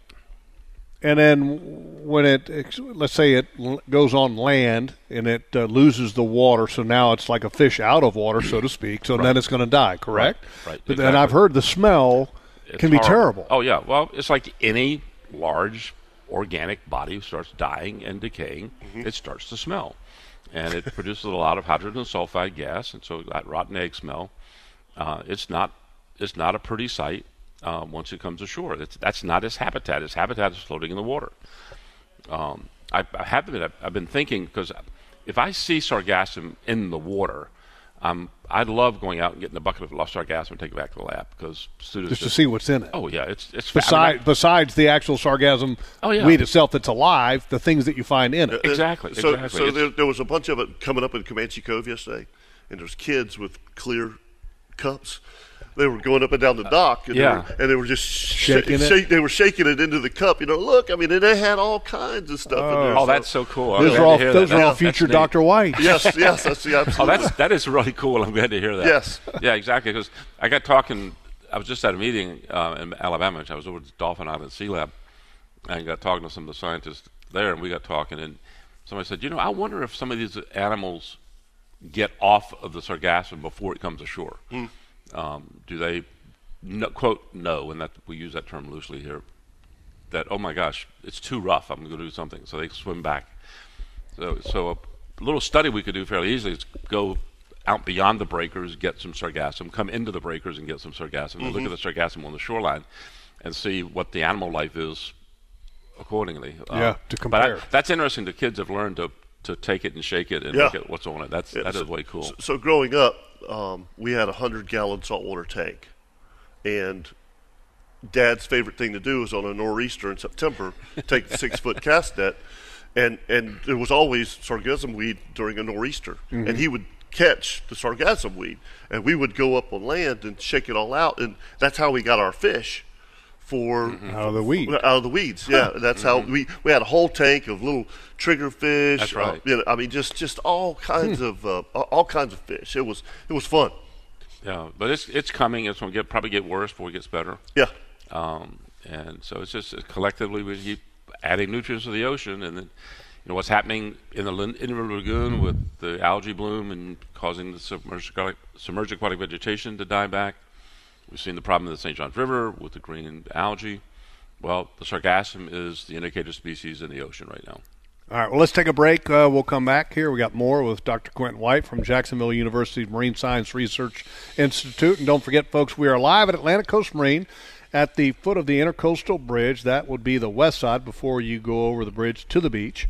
And they're giving away four outboard motors, four $200 gift cards to Strike Zone, a motor guide trolling motor, a push pole, 100 hour services to your outboards, and they got barbecue. So if you make a little bit of a trek out here from wherever you may come and just make a small donation to a charity that uh, that uh, Atlantic Coast Marine is a big supporter of, then you can get your name in the hat for all these fine things, and you can get some barbecue at lunchtime.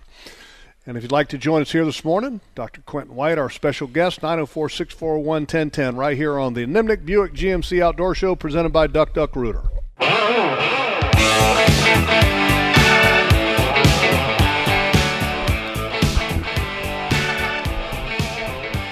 Welcome back to the Nimnicht Chevrolet Outdoor Show presented by Duck Duck Rooter. And just want to give a big shout out to my State Farm agent, David Beam. I'm telling you, folks, uh, if you want to make sure that you're insured the proper way, call David and his uh, his whole office because he's got some great people in his office. His number is 904 379 4156. Again, 904 379 4156. And David Beam is just like us. He's an outdoorsman, but he's an expert when it comes to making sure that all the important aspects of your life are insured your home, auto, whatever. And, uh, and I can tell you, he will also talk a little shop with you when it comes to the hunting and fishing. He's a, he's a big outdoorsman, and I love David, and I've had David involved in, in our family's life for a long period of time because I trust him. And the great thing is, is as we know, when you are sometimes in today's day and age, the customer service is not there. But with David, you talk to David and you talk to his staff. You don't talk to a machine or somebody that may be in Stuttgart, Germany. Illinois, or Stuttgart, Germany, Yeah. or India, or Right. wherever. I mean, I don't know. But Yeah. some of these call centers, man, phew, Oh yeah, I hate that. Again, David Beam, State Farm, my State Farm agent, 904 379 4156. Back here on the Nimnicht Chevrolet Outdoor Show and brought to you by Duck Duck Rooter. Dr. Quinton White sitting in with us, the Executive Director of Jacksonville University Marine Science Research Institute.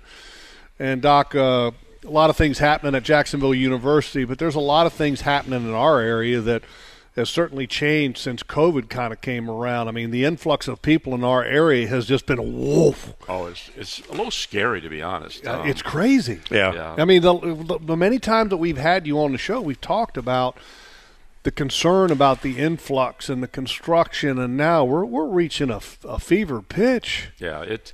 I, I worry a little bit because we got limited resources. I mean, I you know you want to be careful about how you do things, and you the more people come, then the more water they need, the more everything else they need, the more waste they generate. Right. And we've got to get rid of that stuff. Uh, you know, it's it's a it's not just the simple things. You know, when I moved to Jacksonville in 1976, there were something about like a quarter of a million people here, and now we're well over a million people in the state yeah. of Florida. There were like there were less than nine million when I got here, and now there there are more than 23 million people in the state of Florida now. And you just look at the numbers, and it's it's a little mind-boggling. Yeah, we're almost on an island. I mean, it's a big peninsula, and and that there and brings in one of the big issues that we talked about the last couple of weekends was the pharmaceutical tissue samples. I mean, that's got to be something that's got to be worrisome. It is. It is because we've done this without really understanding fully what's happening, and so we have a whole bunch of chemicals that are one we call them forever chemicals because they don't break down, um, and they're in the water column, and they're our fish are eating them, are, are living in them, and swimming in them, and there's evidence now that when we eat fish, we're actually getting some of those chemicals into our body, and so you're you may be taking pharmaceuticals, you have no idea what you're taking. Right. That's scary. I mean, I mean, the article that, uh, in fact, the article that we, we actually talked about it a couple of weeks ago, and it says "Our Fish on Drugs." I think was the Yeah, title exactly. of the of the article, and and all the different pharmaceuticals that are being found on tissue samples of fish around the state of Florida. Yeah. It, was- it was that was stunning. Well, we've been able to analyze water a lot of times to tell whether it's being impacted by wastewater because we look for things like saccharin and caffeine, which are not normally in the water, and Right. they come from humans. And so, you know, that's something that gets processed, and we can analyze it and look at it and say, oh, wow, okay, so this is human waste coming into here. Wow. Well, and the other th- uh, side of the coin too is the plastics issue. That's Oh. huge. I was watching uh, Blue Planet two yesterday with my wife, and David Attenborough was talking about pilot whales and how one of the pilot whales had birthed a, a calf and it died immediately, and she carried it around for three or four days. uh, uh, uh, you know, grieving over it, and then you realize, man, you know, these mammals are going through this, and they're ingesting this plastic because they don't have a choice. Right. Well, they don't they don't really know what's going on, and we don't either. And you know, this, plastics are, are tough because we become so dependent on them, um, and we use them so much. Uh, I'm I'm a huge uh, oppo- opponent, I guess I'll call it, of single-use plastic. I try hard Right. not to use things, um, and yet we become so dependent on things like bottled water and straws and stuff like that that I try hard not to use. But we also need them for other things because they're part of a our medical system is so plastic dependent, Very dependent. and you know, you look at how much waste there is in that, and how much we generate, and all that plastic stays with us, and it stays with us forever. Um, my my understanding is that every bit of plastic that's ever been made is was still with us uh, somewhere. And if you go out and take a plankton tow in the river or in the ocean and look at it, you're going to find plastic debris in it. Uh, you've got plastic in your body right now. I mean, there's no doubt about it. You've been eating it, you've been drinking it, and what's the long-term impact? We don't know yet. Yeah, that's scary. Well, and it might be some of the, you know, and you hate to think that direction, but you know, we've been suffering with this ca- cancer problem for decades. I mean, forever. Is that part of the evolution of of our waste byproduct? You know, Well, whether it be don't- we don't plastic or whatever. Yeah, but part of the problem with cancer is that there are literally hundreds of different kinds of cancers. Right. and so and dozens of causes. So it's not like you can say, "Oh yeah, that this is the one thing that causes cancer." Uh, it's multiple things. Why do some children get it and others don't? You know, why am I an old guy without who's never had anything? You know, other than I've got skin cancers, but um, you know that's Right. things that's happened, and so being outdoors that's part of that problem. But yeah, it, it's it's scary. Um, but at the same time, I, I have to admit, I, I remain somewhat optimistic. I, I continue to think we're going to figure a way out of this at some point in time, but we've got to be smart about it, and we've got to start paying attention. And I'm afraid too many people just simply think, okay, it doesn't matter what I do, and that's the message I try to give a lot of people. It does matter what you do, and so any little thing you can do adds up. Yeah, every individual has an impact. I know at my house, our debate, my wife likes bottled water. I don't. I drink it out of the refrigerator or the spigot. And she's a big fan of bottled water. And the only time I ever carry it is when I'm in the boat.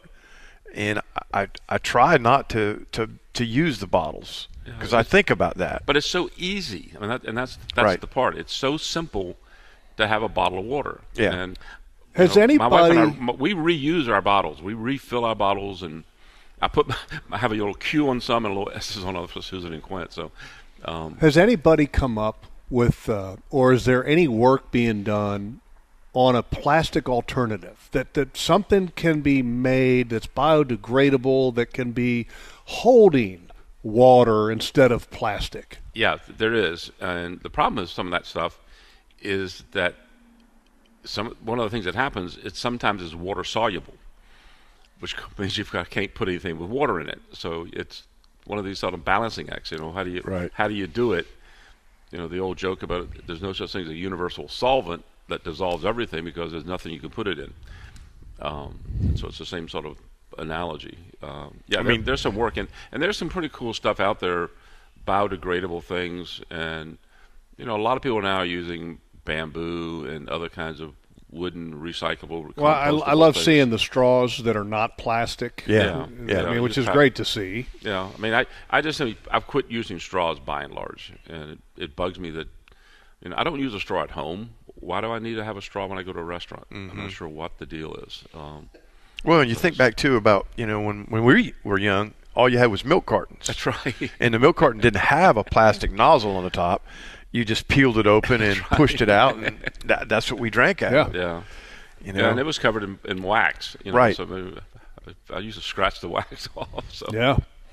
All right. th- th- another question I've been wanting to ask you is uh, the whales and the concern over the whales has kind of there's a proposal out there about limiting the speed of vessels in the oceans, which uh, is of grave concern to many industries uh, the boating industry, the shipping industry, the fisheries industry. I mean, it, it so many industries could face dire consequences if some of these speed zones are instituted. What is what is your take on that? Well, this one gets to be really difficult. And the problem is right whales, um, highly endangered, something in the order of about 300 individuals left in the world. It's it's a scary problem because you hate to think that we've caused a species to go extinct, and yet we have, and will continue to do that. And so, how do you balance that? Um, I'm not a huge component of the speed zones, even though you know we've to some extent managed in manatees, for instance, to find a balance. in which we've set up some zones where it said, okay, we'll go slow here um, in order to be able to go fast someplace else. And by sort of understanding where the manatees are, we'll be able to do that. We may need to be more conscious in terms of what's going on with whales and where they are and what we can do in trying to slow down. Ships, when they're moving around, time is money, and when they, you know, have to slow down to come in and out of ports, it makes for a more expensive trip. That's not what they want.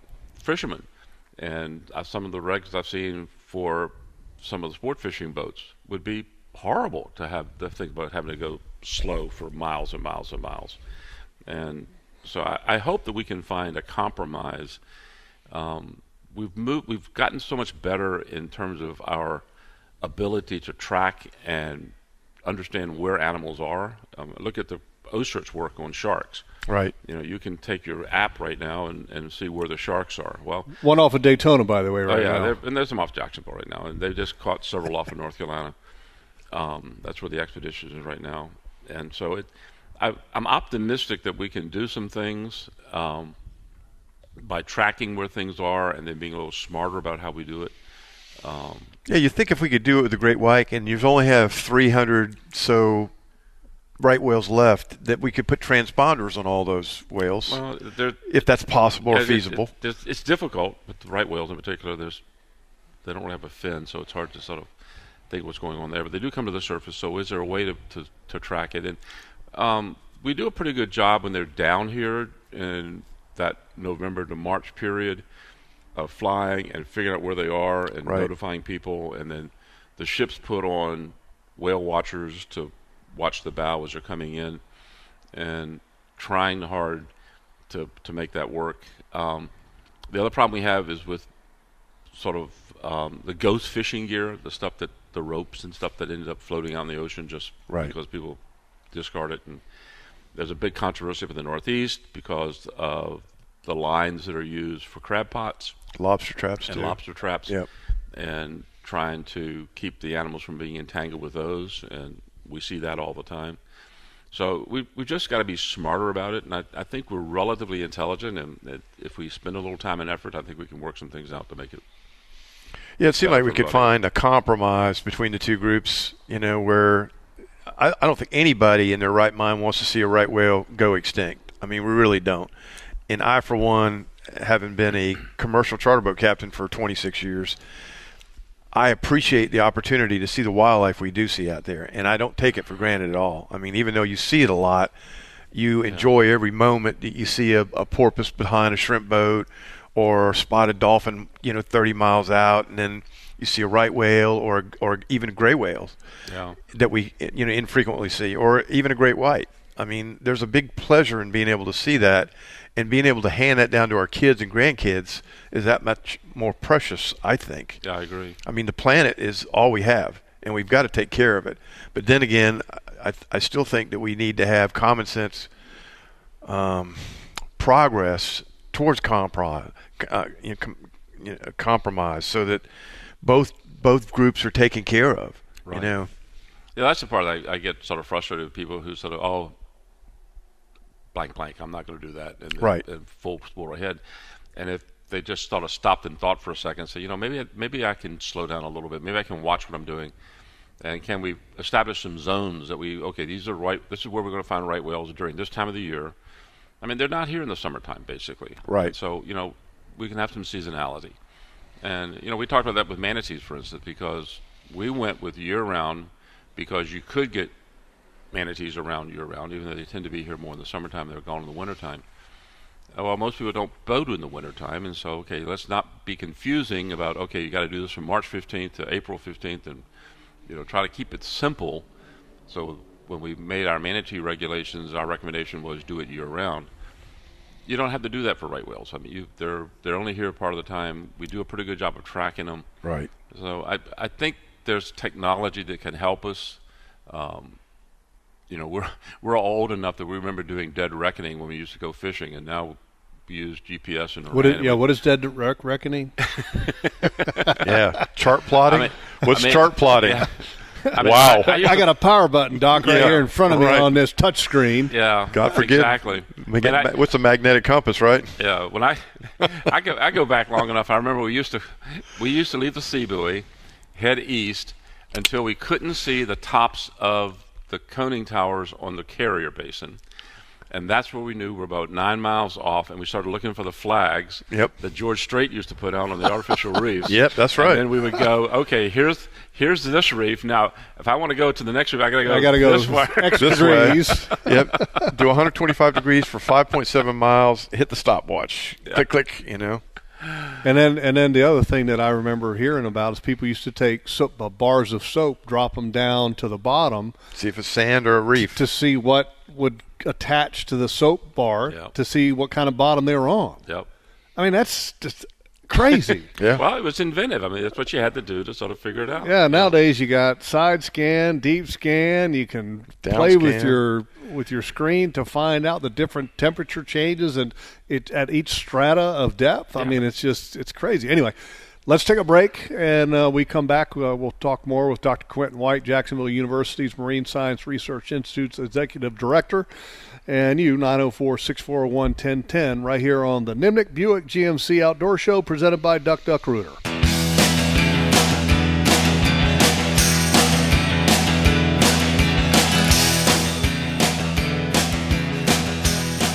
Welcome back to the Nimnicht Chevrolet Outdoor Show presented by Duck Duck Rooter. We're live at Atlantic Coast Marine. They've got a big day of celebration here. They got lots of giveaways and barbecue, the whole nine yards. So come on out to Atlantic Coast Marine at the foot of the Intercoastal Bridge as you're headed towards the beach on Atlantic Boulevard. Joining us on the show today, Dr. Quinton White, Jacksonville University's Executive Director of the Jacksonville University Marine Science Research Institute. And we were talking a bit ago about some of the pharmaceuticals that are found in our water, that are found in our fish. Well, today is a uh, drug take back day Right. for pharmaceuticals, and an old friend has called the show. His name is Mike McCormick, who actually works for the Florida Poison Control. Good morning, Mike. How are you? Good. How you doing, buddy? Hey, I am doing super fantastic. I was just listening to the show like I do every uh, Saturday morning and, and thought that I'd love to get this information. I heard you reference the article on the uh, FIU study that was out uh, two weeks ago where they caught 113 redfish around the state, and, and all but seven had some form of pharmaceutical inside them. Thanks. That's 94%. I mean, that's it's unbelievable. And, you know, we do the drug take back day with the DEA twice a year. It's the fourth Saturday in April, fourth Saturday in October every year. And then we spend a lot of time talking about safety, getting to, to stop people from getting addicted to opioids, to stop little children from getting medication. But the environment's another big part of this. And I think that uh, study shows you why. So I really wanted to encourage everybody go through your medicine cabinets, your purses, your backpacks, the consoles in your car, your kitchen, and find any medication that's unused, expired, you no longer need it, and come by one of the drop off locations. There's five in Duval County, three in Clay, four in Nassau, um, four in uh, St. John's. They're in every county, and you can go to dea.gov slash takeback day and you put in your zip code, and you'll find a location from 10 to 2 today. It's anonymous. You just drive up uh, and drop it off, and we'll dispose of it uh, through an incinerator so it doesn't get back into the uh, waterway. That's that's a great idea, Mike, uh, I, I really appreciate you paying attention, listen to the show, because uh, that's great information for people that uh, that do have some expired pharmaceuticals or pharmaceuticals that they don't need or desire anymore, and it's a great way to get rid of them instead of just pitching them in the trash. or dumping Yeah, them in we the ju- toilet and flushing them. right? Yeah, definitely don't dump them in the toilet because that's the fastest way they get into it. But the same thing from putting them in the uh, the trash. So, I, hey, I appreciate you having me on. Um, I listen every Saturday, so uh, uh, excited to be on. But please, uh, everybody out there, uh, gather them up. And again, all of us hoard medication. We all do it. You paid for it. But the reality is, when you hold on to it, it can become a danger to children or other people. And then when you do finally dispose of it, if you don't do it correctly, it, it does end up back in the uh, environment. So I appreciate it, Jeff.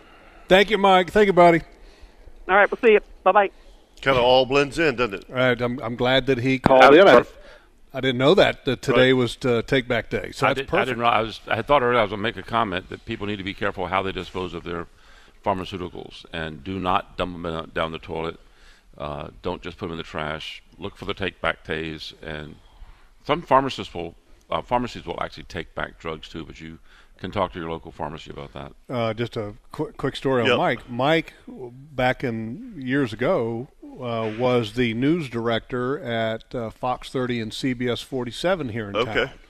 And uh, so uh, he was my my wife's boss at that time, and then also, you know, when I was doing and still do you know, the Jaguars TV shows on that, so obviously knew Mike very well, and so that's where he's doing now. So that's awesome. And so, uh, man, that's uh, great information, and really appreciate Mike calling in and, and giving us that information because that is that is great information. Yep. So I have a question, and and it's is um, it, we've we've talked about this. This is this is all good stuff, but the, the the cool thing about my career, doctor, is that I've been able to see the changes.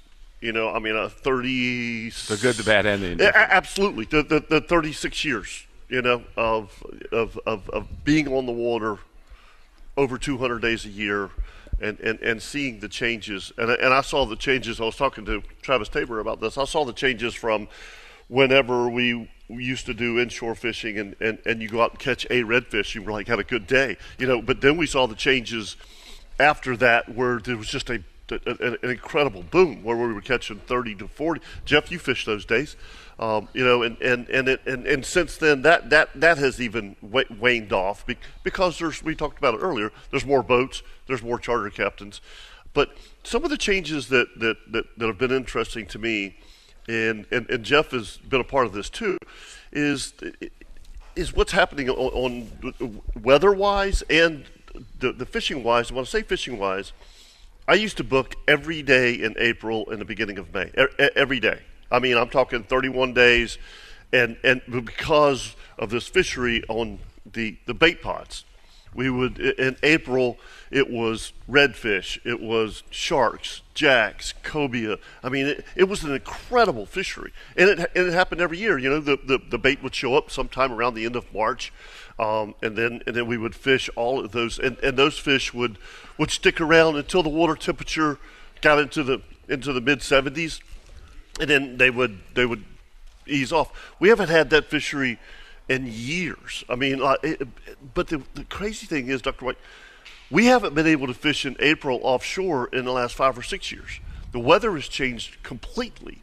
Uh, where we used to have, you know, offshore winds in the morning, you know, and then and then our southeast sea breeze, and, and now it's it's all in April. It's all, you know, it's all onshore breezes.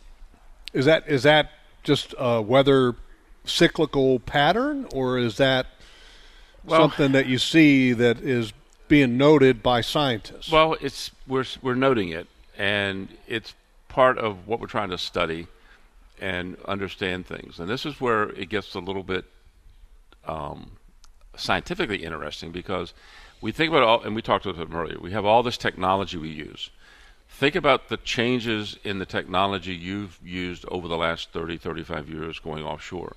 Well, the same things apply to our understanding of the weather we have so much better information today about weather patterns than we ever had. Mm-hmm. Think about the satellites, and we all go to our phones and look at radar and look at all this kind of stuff. Thirty years ago, we didn't have that, No. and we didn't understand what caused weather patterns. So when we we start looking at things, we are biased because we are what we can remember, and then we go back and look at the data and try to figure out what was going on. Well, we don't have but probably the last 20 years of really good weather data to, to analyze because we don't know what it really was like 100 years ago. Right. And we don't know what it was like 200 years ago. True. So has it cycled? Not real sure.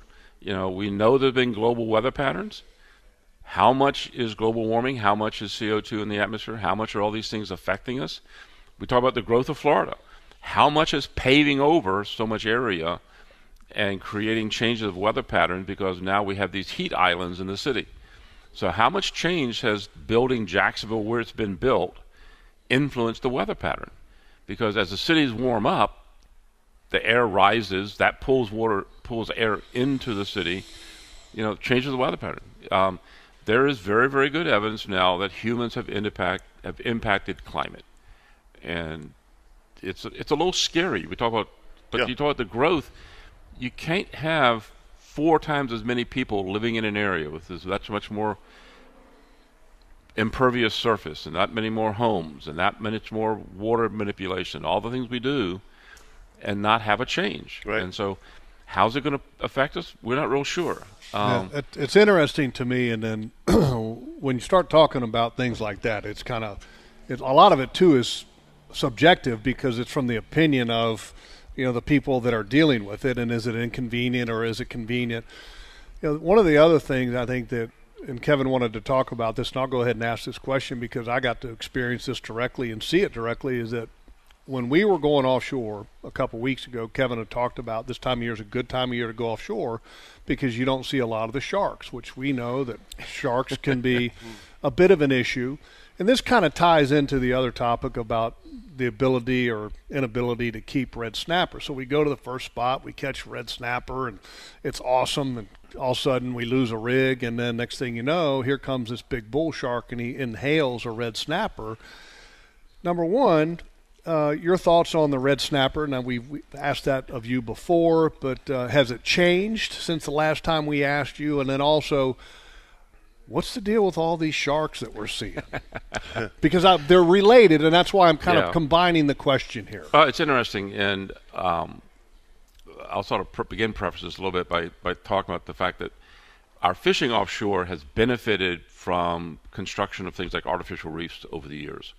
Uh, we talked about earlier the way people used to find the bottom Yeah. by dropping a bar of soap down and, and seeing that it have sand or did it have shell or what have you know what kind of what had it on it. And so we have so much more technology understanding that. But and I have said for a number of years, if it wasn't for something like the Offshore Sport Fishing Club that started building artificial reefs 50 years ago, 60 years ago, we wouldn't have the kind of fishing we have offshore Jacksonville Right. because that created habitat, created nurseries, allowed things to to grow. I wish it were still going. Well, so do I, and it, that's a that's a bureaucratic frustration. We won't go there today. Uh, I'm a big proponent of artificial reefs, Right. And, and um, we need to do more of them. Um, but at any rate, as we've seen the health of the fisheries improve, we've also seen the amount of sharks improve, and it's a balancing act because the increase in number of sharks is an indication of increasing food, and so yeah, we've you catch more sharks offshore. Well, you're also catching more fish offshore, and what's happening is the reason that shark is getting that fish is because you just hooked it.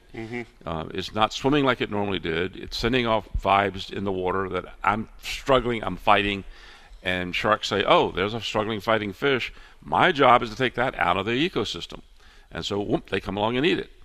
Um, so it, it's a balancing act. Personally, I like the fact we have a lot of sharks. Uh, I get frustrated when I'm offshore, except that I don't mind catching sharks and turning them loose. The students who do it love it, and it's it's all, it's all it's a benefit in the grand theme scheme. You better have some big tackle for these sharks. Oh my gosh! I mean, these are you know those big sandbar sharks. Yeah. they are they are so nasty looking, and then you get those big bull sharks. Yeah. I mean, and and you don't you don't think they're that fast because when you see them swimming, they're kind of docile. To hell with that. Oh, I mean, they'll they'll chase a kingfish down like like nothing. It's it's And, it's, and a it's quick amazing. question along the, the lines of the of the shark.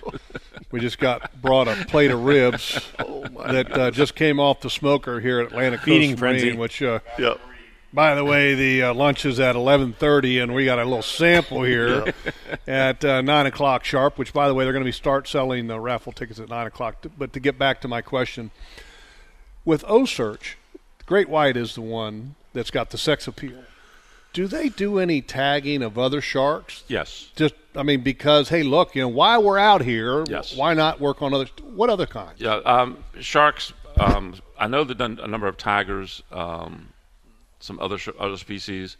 Um, Are they putting the monitors on them as well? not always, uh, because they don't behave quite the same way. But but they'll pull them up and maybe take tissue samples and study exactly. the ones. And, and there's got. been some work done, and you know we're we're currently doing like 19 different experiments on great whites, and then there's some people who want to also have us catch other sharks and do other things. And so as they expand and get a little better at doing what we're trying to do and understanding the white sharks, but yeah, they, there are some efforts doing that. But they most of these other sharks don't come to the surface like great whites do and put their fin up because it, the shark has got to come to the surface and establish satellite contact long enough, and most of these species don't do that. So Jeff and I, it's whenever OCEARCH gets here, gets settled in, We we want to go fishing. I, I, and, and, and, and, honestly, I don't care if we ca- if we catch anything. I want to. I'd love to go watch them how they chum fish, how they Yeah. how they do all that. I mean, that's that's an amazing process. Yeah, we're hoping that we're going to be once they get the ship here, we're really looking to do what we're calling opportunistic fishing, because we'll have the ability for the ship to be right there at Mayport, and to look a few days ahead and say, hey, this is a good weather window, um, and we got the weather kind of condition we want. We can go offshore and do something, and we can mow up. We can go off and be there for two or three days, and not have the.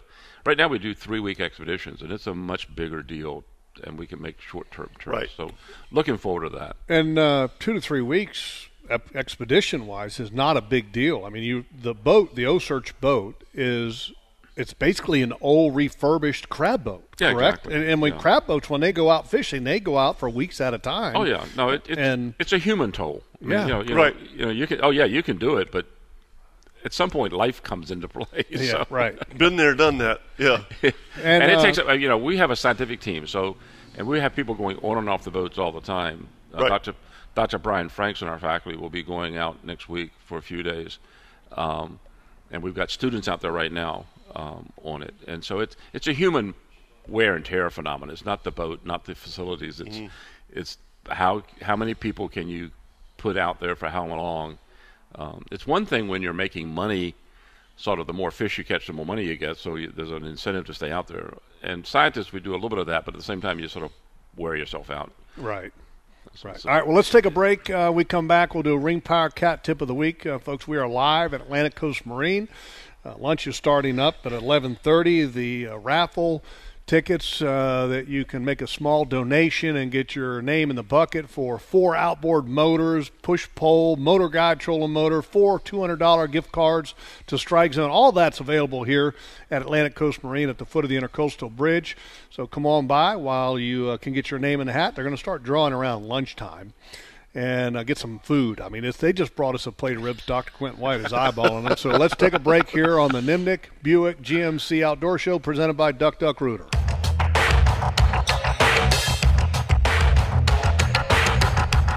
Welcome back to the Nimnicht Chevrolet Outdoor Show presented by Duck Duck Rooter. We've got a little Ring Power Cat tip of the week. Ring Power and the Cat Rental Store has the most dependable fleet in the industry. Go to ringpower.com to learn more to see how they can help your business and your bottom line with a dependable fleet and a productive fleet.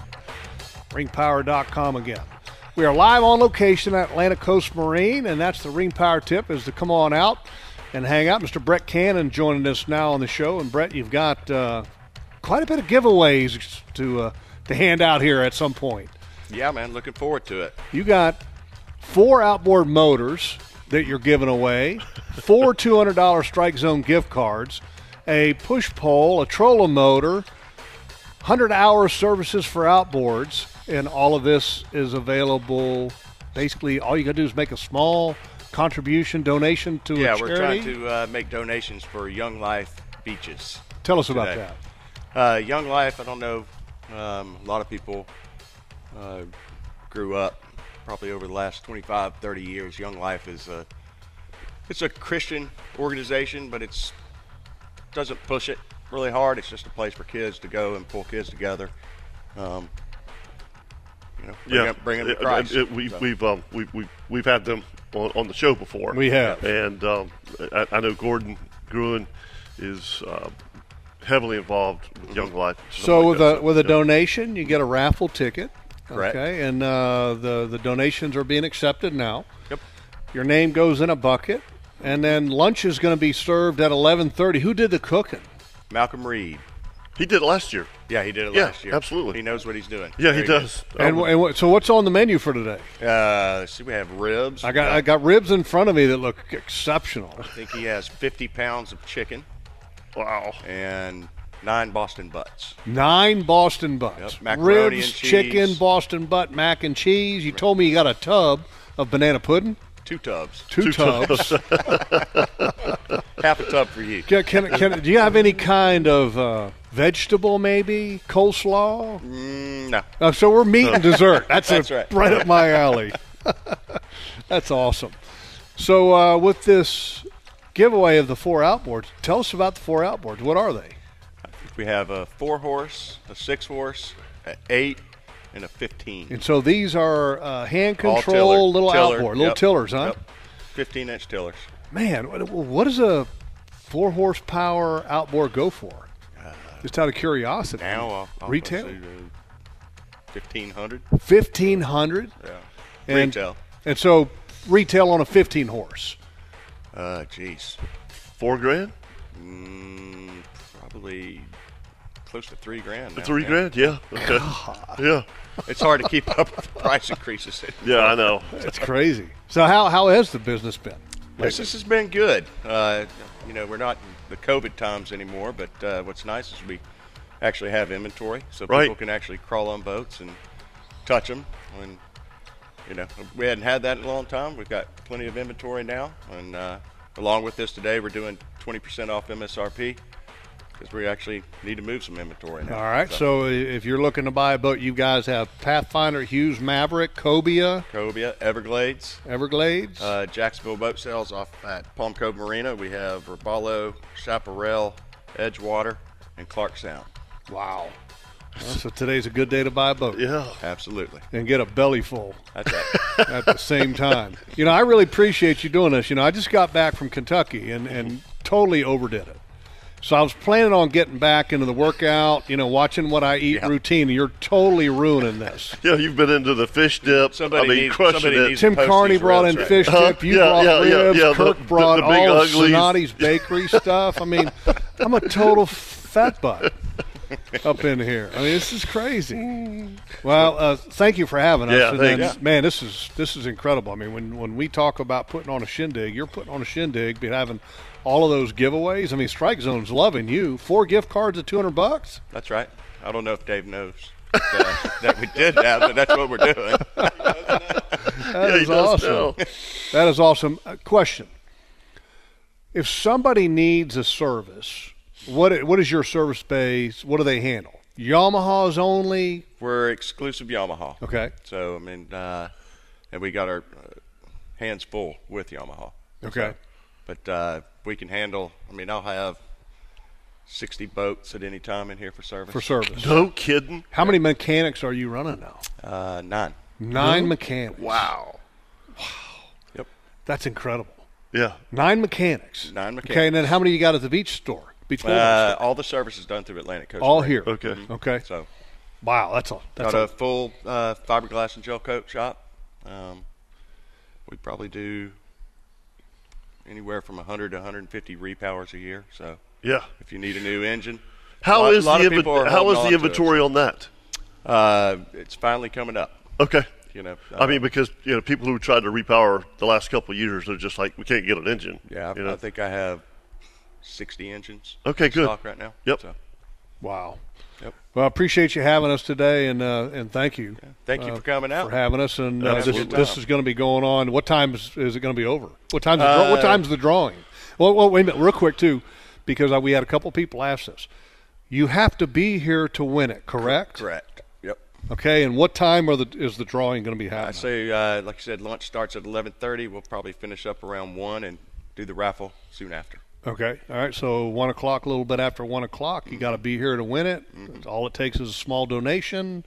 Correct. Get your name in a hat, and you could win an outboard, a power pole, two hundred dollar gift cards, and I got to pick my dad up at one o'clock. Can we do one at twelve thirty, maybe? We'll stay- just for you, dogs. Yeah. just drop a thousand dollars in the bucket. Yeah, that's right. Yeah, there's there's a price for move up the, everything. yeah. We'll move up the draw time a little bit. Maybe drop some of that Willett off. Oh, uh, Man. Yeah, it's funny that you because I brought up the name Willett because you know in Willett, from those that may have missed out earlier, uh, did the whiskey trail, bourbon trail, and Willett was one of the stops. So you know that. Oh yeah. Uh, do, have you ever been there? I have not been there, but I know that I know Willett. You know Willett I know Willett. very well. So in, in Better- better than I comparison, should. com- comparison of price, how much how much is a bottle of Willett? I don't. I don't know. I don't really I mean, know. It's not overly expensive. Okay, Um, Woodford Reserve type. probably close Probably, to that. probably say, Yeah. okay, but okay. hard, harder to get. Uh, unfortunately, I know exactly how much Woodford Reserve Yeah. costs because uh, I, I lose at the Grey Goose every year.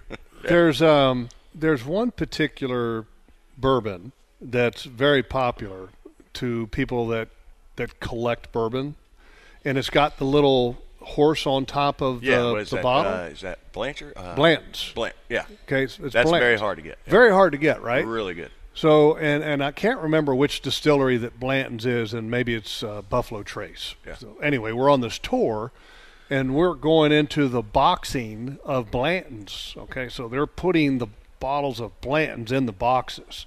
Okay, they're putting the labels on, and then they're boxing them. And I told my brother-in-law, so we need to come back on the tour tomorrow, have a baby carriage, and have no baby in there, but act like we do. And then we'll do the tour again. We'll come through and we'll make, grab a bottle of Blanton's. We'll put one underneath with the diapers, put another one in the baby You're- carriage. you're- Hey, I, I have a question for you, um, because this just hit me. What did they did they talk about flavored whiskey? Yeah. I mean, did they talk about like the percentage? You know, I mean like like cinnamon whiskey. I mean, I'll- I'll- but That's not that's whiskey, but that's not bourbon. We were on the bourbon trail. okay, so they don't. uh, It's stupid question. They don't have a flavored bourbon. You can't you can't add anything to bourbon other than the the water. I got you. Okay, okay. Or the actual what comes what they call the white dog. yep. So that's that's the thing that, that separates bourbon from, From whiskey. whiskey, Bourbon is a whiskey. All right.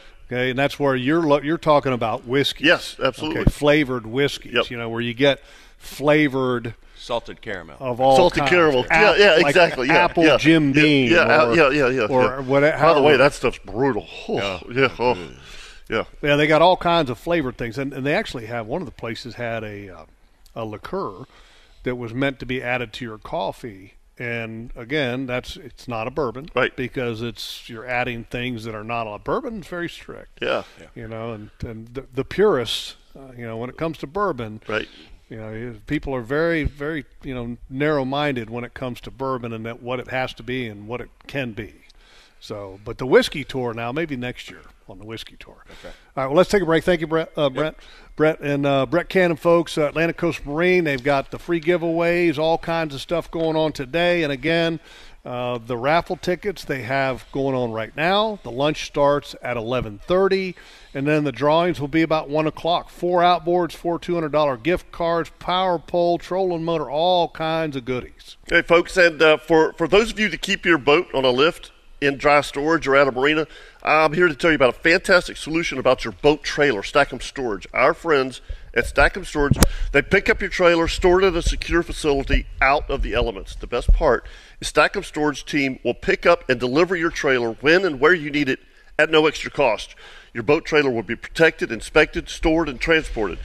You take great care. You take great care of your boat. Take great care of your, your trailer. Also, go online at Stackham Storage today. For your first month, will only cost you a buck. That's Stackham Storage, or call them at 962-9605. Use coupon code FAVER. That's F-A-V-E-R, and get your first month for a buck. We'll be right back with the Nimnicht Chevrolet Outdoor Show, brought to you by Duck Duck Rooter.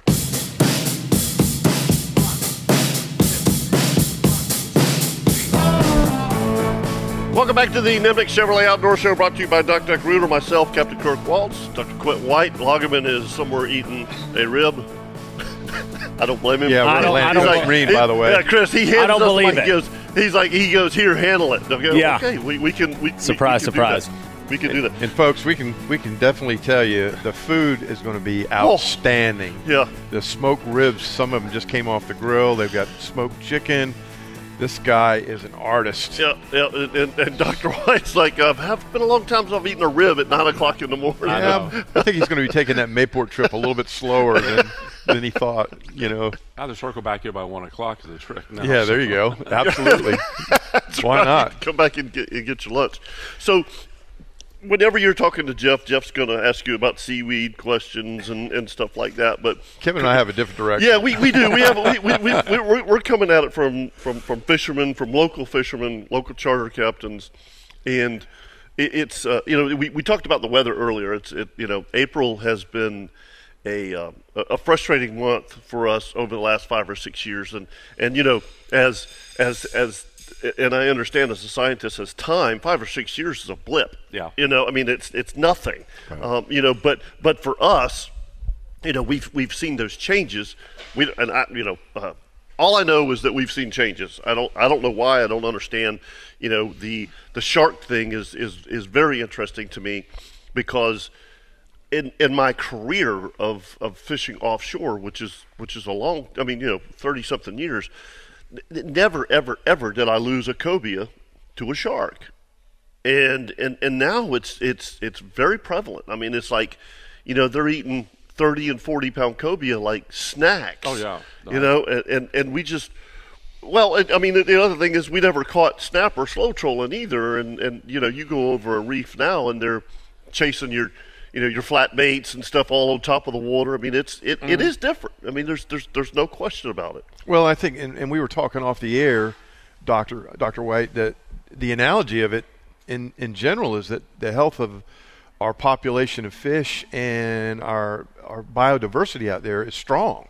Yeah. I mean, that's that's a good thing. Yeah, yeah. I mean, th- th- that's the balancing act we've got to think of it because we have sharks, we have fish. Yeah. Um, you know, I think we were fishing with you one day and we caught a redfish out, out at the jetties, and Right. and a shark took it, and the, and the redfish had a basketball-sized head, and Right.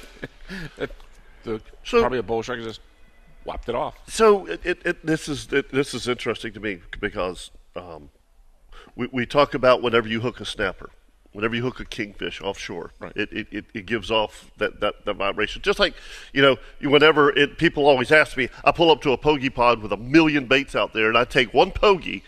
And I throw it in the middle of this bait pod, and it gets eaten. How, how does that happen? I, I, I understand that, but the one thing that that I've never had happen is I've never had a kingfish eaten on the beach.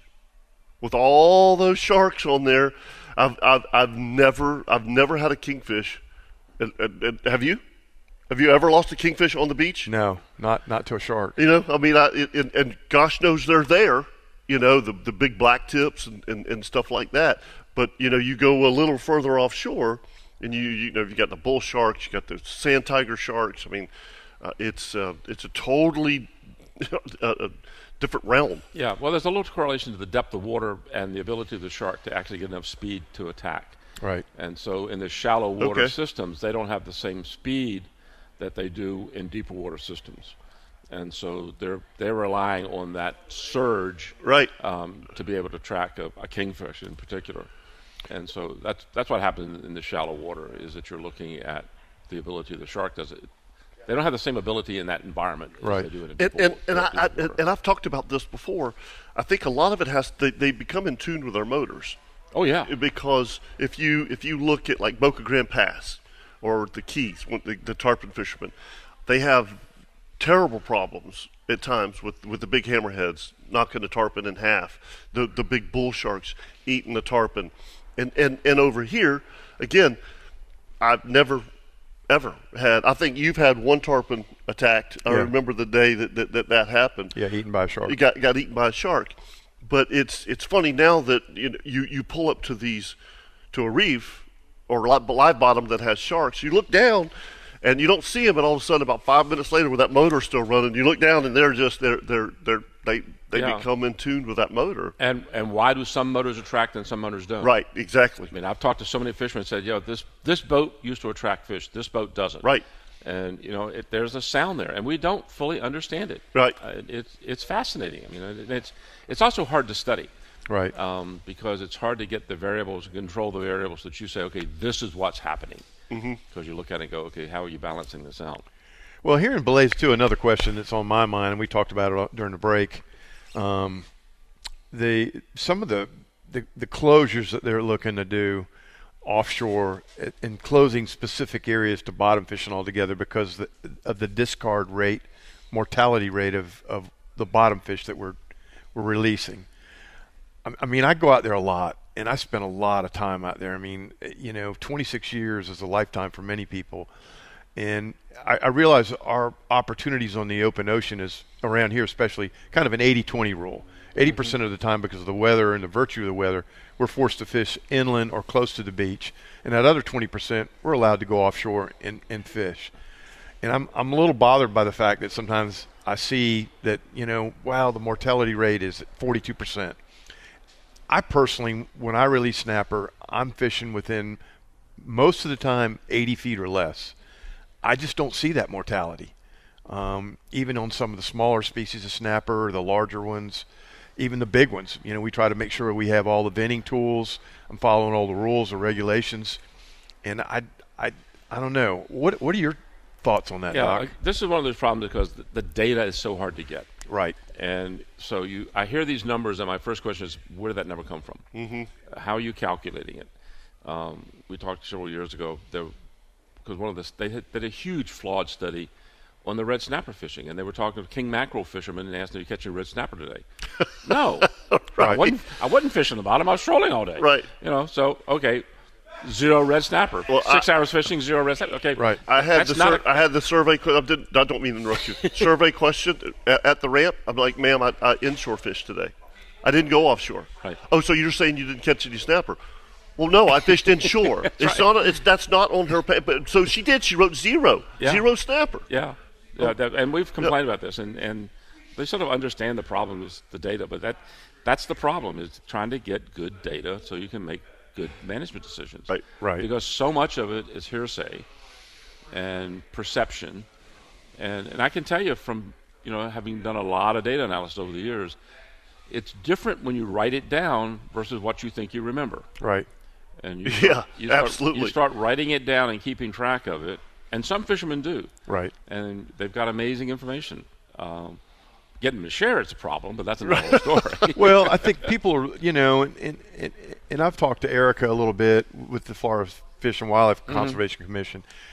People are a little reluctant to open up because we feel like at times when we go to these meetings, and I've traveled all over this country. Kevin and I have been to Washington, I've been to Orlando, I've been to Charleston, I've been to a lot of the workshops and the meetings and sat in.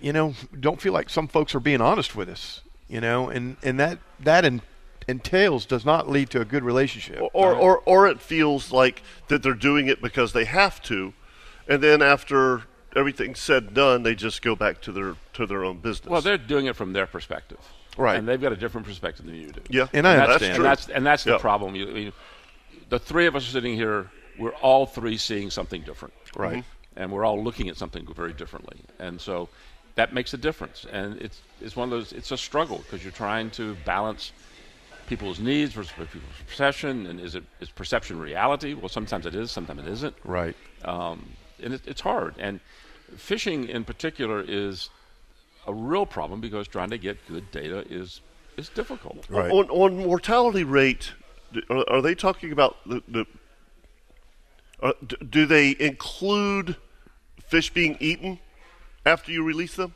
I don't know. And You know, you know what I'm it- saying? I mean, is and that sometimes that depends on the researcher gathering the data. Okay, how- because how there's there's no way it's a 42% mortality rate for us the way that we release fish and using circle hooks and stuff like that. I mean, Yeah. it, it, it's there's is there is it I don't know is there a five percent to to ten percent maybe because if they swallow the hook or something like that, Yeah. which which we normally cut it off. But uh, the, the the only way you could get to 42 percent is if you're assuming that some of the fish that you're releasing are getting eaten by barracudas or sharks or something. Right. Well, kingfish, sometimes you, wahoo. s- I mean you see it. You, you, Yeah. You, Oh, you sure. re- You release the fish Absolutely. and boom, it's, oh, it's gone. Yeah, Okay. yeah. Which is very frustrating. I just released a red snapper, and oh my gosh, it just got eaten. Before. Yeah. I watched the Right, king yeah. mackerel come in and get it, or the shark come right. in and get it. Yes. Well, I, and I understand too part of the politics involved in it. I mean, not everybody's going to agree, but there's always an opportunity for compromise. You know, even if you're a Republican and I'm a Democrat or whatever the case may be, you've got to have some kind of bipartisan opportunity to sit down and negotiate and compromise over what you think is right and what I think is right, and try to meet in the middle somewhere. Yeah, and this is I have a, this is as a scientist I've been very frustrated because there seems to be this anti-science mentality right now, and it's very frustrating. And we become so polarized in this country. It it worries me a lot. I agree. Um, That, and so you know, there's a lot of people. I just I'm not going to talk politics with. Um, one, I, I'm not particularly comfortable doing it, so I'd rather talk fishing. But Right. um, or hunting or whatever. But um, but you know, it, it, it's a shame because I, I listen to some of politicians. I, I I won't name names at this stage, but but I go back and they they talked about the way it used to be in Congress and even the state legislature, in which they all partied together, they all worked together, they played golf together, and now it's so partisan they can't seem to associate with each other. Right. Right. And, and that's a problem. And so we need to look for common ground. We need to look for ways that we can collaborate and work together. Um, and that's where talking. To, I think when we talk to the regulators, sometimes asking questions like, uh, "How did you gather that data? What's that? What is that 42% based on? How did you get that information?" Because we discovered some of the early snapper data was flawed, Yeah. and um, that got admitted. And Fish and Wildlife is wrapping up a study right now on red snapper. And my understanding is that they found a fair amount of red snapper. So we'll see whether it, it changes the perspec- What, what, perspective. what's what's always been interesting with us is when they when they brought it back, the, the when they allowed us. The first the first time it was like six days. Right. You know, it was a Friday, Saturday, and Sunday consecutive. And it rained. Yeah, yeah, yeah, yeah, and the weather was terrible. Yeah, it the was weather, weather was terrible. bad weather, You know, yeah. and, and, and I and I, I'm- I, I don't know exactly. I'm, I'm going to say that was four or five years ago. You know, and then and then you know, there's it's it's mayhem. It's total mayhem. As a matter of fact, I did it the first year, and I said I will never ever do this again because it, it was it was ridiculous. Right. You know, so then you know we Kirk and I are getting our updates, and, and they're like, oh, the, the, the, the snapper fishing's back down. You know, so we're only going to give you three days uh, next year, and and now we're down we're down to two days. That's it. And, and and again, there has to be some common sense somewhere that says two days of, of snapper fishing is dangerous. It's it's and I'm not that's not an exaggeration. People are fighting at the ramp. Yep. I mean, they're they're they're they're out in the ocean running over each other. I mean, uh, uh, you, Shades of tournament time. well, then then you have tournaments on those days. That's the crazy thing. The Ancient City uh, Kingfish Challenge for two years in a row was was during snapper season.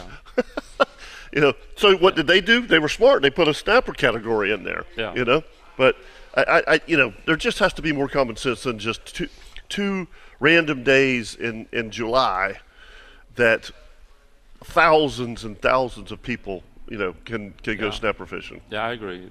It's not done with the best collaboration. That's where we need to talk more. Yeah, absolutely. Yeah, and I agree. I mean, I think Yeah. that if we can come to a common ground and and have some good dialogue, you know, I think that would be so important to resolve the issue. I mean, I for one want to preserve the resource for our kids and our grandkids and our great grandkids. I think that's so important. You know, we've had an opportunity. You know, I was born in '55, and I remember back in the days in the '60s when there were fish everywhere. Now the population has exploded throughout the eastern seaboard, all up and down the coast, from you know as, as far north as Maine, all the way to the tip of the Keys, and that dynamic has changed. And I think in the conversations we've had with you and, and the education I've gotten from you, is we've got to change with that a little bit. Yeah. You know, we've got to rethink some of the things we do. So, so how I, uh, to change the subject? How is the artificial reef in St. Johns River? It's it, you. You had a fishing contest uh, Right. l- last year. Oh, well, it's actually been three years ago. Three believe it or years, not. okay. Yeah, there's that time flies when you're driving. Yeah. Um, it's doing well. Um, I'm not, be honest, I have not fished it now for a couple of years. Um, but once COVID kind of kicked in, we that shut us down, and we haven't really been out there since then. Uh, haven't heard much about it, but I, I think we need to do more of that kind of stuff in Yep. the river. I think we need to have more art fisheries offshore. Yep. Yeah, that would be Um, great if we could do some state water inshore reef programs. We've That's had- what Kirk and I want. Yeah, we've, we've talked about some nearshore reefs, and that becomes a problem because you're trying to work with the shrimpers. Shrimpers, absolutely. Right. want to, want to stretch in this. So Right. this is where you sit down and sort of say, okay, where can you go? Uh, we also have live bottom offshore, and you've got to be careful because you don't want to put a reef Right. on live bottom. You want to stay away from that. So it again, it's it's a balancing act, trying to figure it out and trying to get the money and trying to get the people to do it. Uh, it it's an ongoing battle, I can tell you that. So, when did the live bottom thing come in? Because obviously in the '60s, you know, uh, when they were putting out artificial reefs, they they didn't go out there and test for a live bottom, did they? Yeah. Oh, yeah. They oh, did? Oh, yeah. Er, I mean, I remember early, early on, um, we used to do diving to make sure that the sites were were not on live bottom. Okay. And you know, we talk about live bottom and dead bottom being the sandy bottom, Right. Which is actually a live bottom. It's got a lot of stuff in it, but um, it's just sand, and there's a whole different species that Right. lives there. Yeah. But yeah, no, no. From the very, very beginning, um, the effort been to avoid the ledges. Um, I think the early fishermen understood that we did not want to pile something on top of Right. a live bottom that's already doing well. So um, a lot of that was, you know, going back to our dead reckoning conversation a little bit ago. You Yep. know, we we had a, a pretty good idea where they were, and then with technology, it's gotten yep. even better. But no, we've we have always put that down. Yeah, until the first nor'easter, and then all of our flags got blown off of our reefs. Yeah, Yep. exactly, and they blew it. Yeah. Well, well, Quinton, uh, we appreciate you coming in today, and uh, I know that uh, you're going to be headed out to Mayport for for the OCEARCH. What what is the next big thing on the horizon for at MS Marine Research Well- Institute, Jacksonville University Marine Research Institute, and OCEARCH? Yeah, two or three, three or four things are going on right now. Um, one, quick shout out to the North Florida Marine Association, uh, which is the collective of all of the marine dealers in town. Uh, recently gave us a uh, really well deserved, well needed little 16 foot tracker grizzly runabout Oh, boat. cool. Uh, we have we were still using a uh, flat bottom John boat that we got back in 1983, so it was 40 some years old. Wow. and it was leaking, and students kept saying, "Doc, I'm not sure what this." is." so we've been talking to uh, Aaron Johnson and that group, and so I appreciate their support. And uh, it's a really sweet-looking little boat, so we're Cool. anxious to to get that going. It'll be powered by a 25 horse Yamaha, just to plug the Yamaha folks because they Get, get your name in the hat. They help- come I'm back a- here at one o'clock. Yeah. You might get another outboard I for may, your. I may work it out. Um, uh, so I want to thank them. But it, and I also wanted to mention, by the way, we are in fact going to have our summer camp again this year. Yeah. Very the, nice. uh, the last two weeks of June, uh, registration's open. Uh, we have a week of non-residential camp, um, and then we have a week of residential camp. If somebody wants to come in from out of town, or have grandkids or kids come in and spend camp on campus, uh, we spend 24/7 with them. That's cool. uh, which is a lot of fun. Uh, so that's the last two weeks of June. Registration's open, so you can go to JU MSRI. Might have a lot of seaweed around at that time. camp. Yeah, it may be a lot of fun. It should be Uh, good. Maybe looking at that stuff. Uh, I loved your story about the kids shaking off the stuff into the bucket. That, Yes. that's that's so cool. Yes. Um, so we got that going on. Um, mentioned the Mayport Reef, uh, excuse me, Mayport Dock being constructed by the city of Jacksonville, which we hope is going to become part of the re- revitalization of Mayport. And we think having OCEARCH there, we have some really interesting plans to develop that site. Uh, we're currently working with the state to see if we can get some funding there. Could there be some type of uh, experience to see at the OCEARCH location in Mayport? That's exactly what we're talking about doing. Um, we'll actually probably end up building three different, I'll say three structures. Uh, one would be an outreach education center that would be a destination that people could come and learn about sharks and marine life, ocean, St. Johns River, etc. Um, we've had some conversations with the Marine Science Center, for instance, at Mayport, uh, about doing some stuff with them and bringing school kids to do that. Um, and then we would also probably have a residential facility. Uh, we currently have a house right there on the property that we have graduate students living in, but we also have visiting scientists that want to come. And the idea of having the ship here at Mayport and the ability to do opportunistic sampling very quickly, just move, you know, take the ship off for a couple of days. Yep. Um, makes a whole lot more sense than having to ramp up for a big expedition for weeks at a time. So we've got some real opportunities there to do some things. And then we would have a ship repair facility. Um, and we're also looking at building a 45 foot catamaran uh, vessel that would stay at Mayport that we could use not only to do shark research, but also to do marine mammal rescue and things like that. So, we So you're talking about outboard, 45 foot catamaran outboard. Yes. Yes. Okay. Yeah. Um, and that's already been designed. It's it's pretty pretty cool little Yeah. boat that you could then bring. Pretty cool little boat, 45 Yeah, foot. 45. Well, we have a 45 foot down. We have a 65 foot design. Um, different capacity, obviously, and but the idea with that with the catamaran, whereas right now we can only operate in certain seas because the lift goes off the side of the boat, and for stability issues, you can't do that with very high seas. I got you.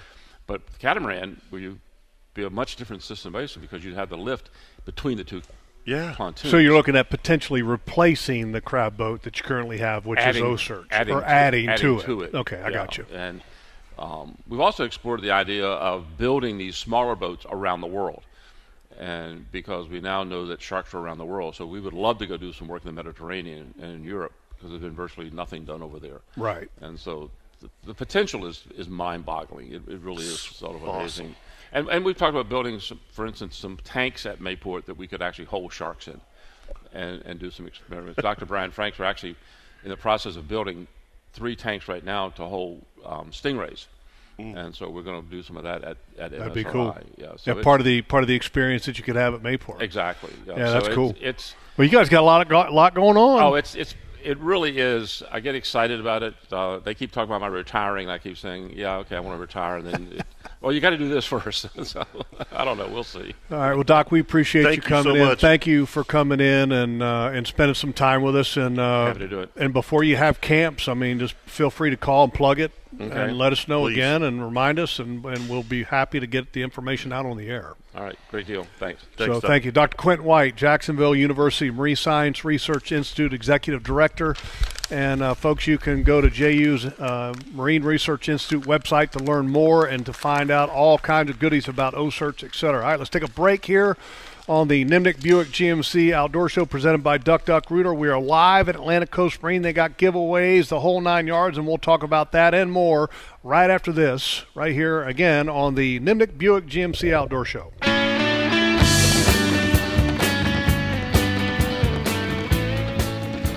Welcome back to the Nimnicht Family of Dealerships Outdoor Show. We are live on location at Atlantic Coast Marine, and they've got uh, some serious cooking going on. 11:30 lunch is going to be served, but in the meantime, you can come out and uh, make a donation and uh, put your name in a hat, and they're going to be drawing for four outboard motors, a trolling motor, four $200 gift cards to Strike Zone, 100-hour services for outboards, a push pole. I mean, they got all kinds of giveaways here at Atlantic Coast Marine, and again, come on out because uh, the food's going to be served at 11:30. Get your name in the hat now. They're going to do the drawings around one o'clock.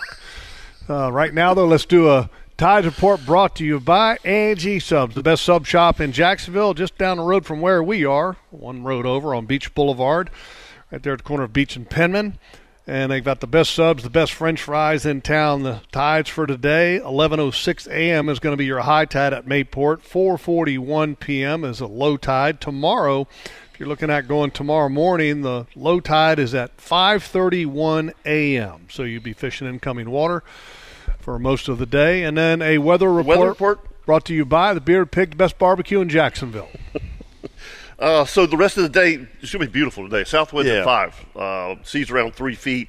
Uh, tonight, drastic change. West winds 10 to 15, becoming north 15 to 20 after midnight. Sunday northeast 15 to 20, uh, diminishing in the afternoon. And then Monday northeast winds around 10 knots.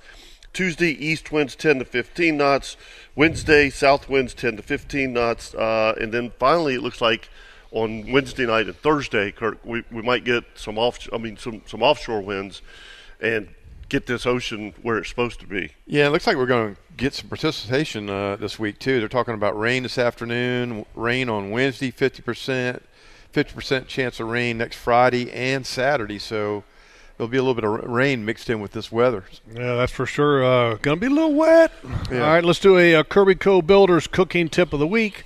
Kirbyco Builders industry leader and proven provider of framing, drywall, interior, and exterior, and finishing on both commercial and residential products. And earlier on, I was talking about some of the food that we ate while we were in Kentucky, and one of the famous recipe is what they call a Kentucky hot brown which is this open face sandwich that uh, I've never heard of until cause we were actually on the drive to Kentucky, and I was like, I wonder what Kentucky's famous for food wise. That's where I found out that mutton barbecue is one of the things that they're known for. I bet that's pretty good though. I'm sure it is. I, I would love some. Of I mean, look, I rack love of lamb. lamb. I mean, love who, lamb. Who doesn't like rack of lamb? I'll eat the heck out of yeah. lamb, and I've had goat too. It's not bad. So this uh, recipe, we pulled it up so you can actually make this, and it's uh, it's a really it's a really cool little recipe, and it, we pulled it off of Food and Wine, and so you can go there, and it's called the Kentucky Hot Brown. It's got a five star rating, and it's from uh, star chef Bobby Flay. Okay, it's his recipe. Flay. Okay, I've heard he's famous. Not that I'm a, Yeah, he's he is. a chef guy. Kirk, you know him, right? Yeah, he's got a couple TV shows, so he's definitely on the Food Network, all over it. All right, basically it's an open faced turkey sandwich with a with like a cheese gravy sauce and bacon on top of like Texas toast, and it's kind of browned in the oven. It's good now. How can you go wrong with that? Put bacon on Yeah. dirt, and it's good. Yeah, you could put it on a piece of bark. Yeah, You know? yeah. So uh, check it out. It's on our Facebook. It's also on our Instagram page. And as you can always check out different posts that we have, and if you want to see the pic- pictures from when uh, when we were in Kentucky this week, uh, you can check it out on our Facebook and Instagram page as well. All right, let's go to the phone lines. Let's bring up Mr. Jimmy Knight, who had one heck of a turkey hunt in Alabama. Good morning, Jimmy.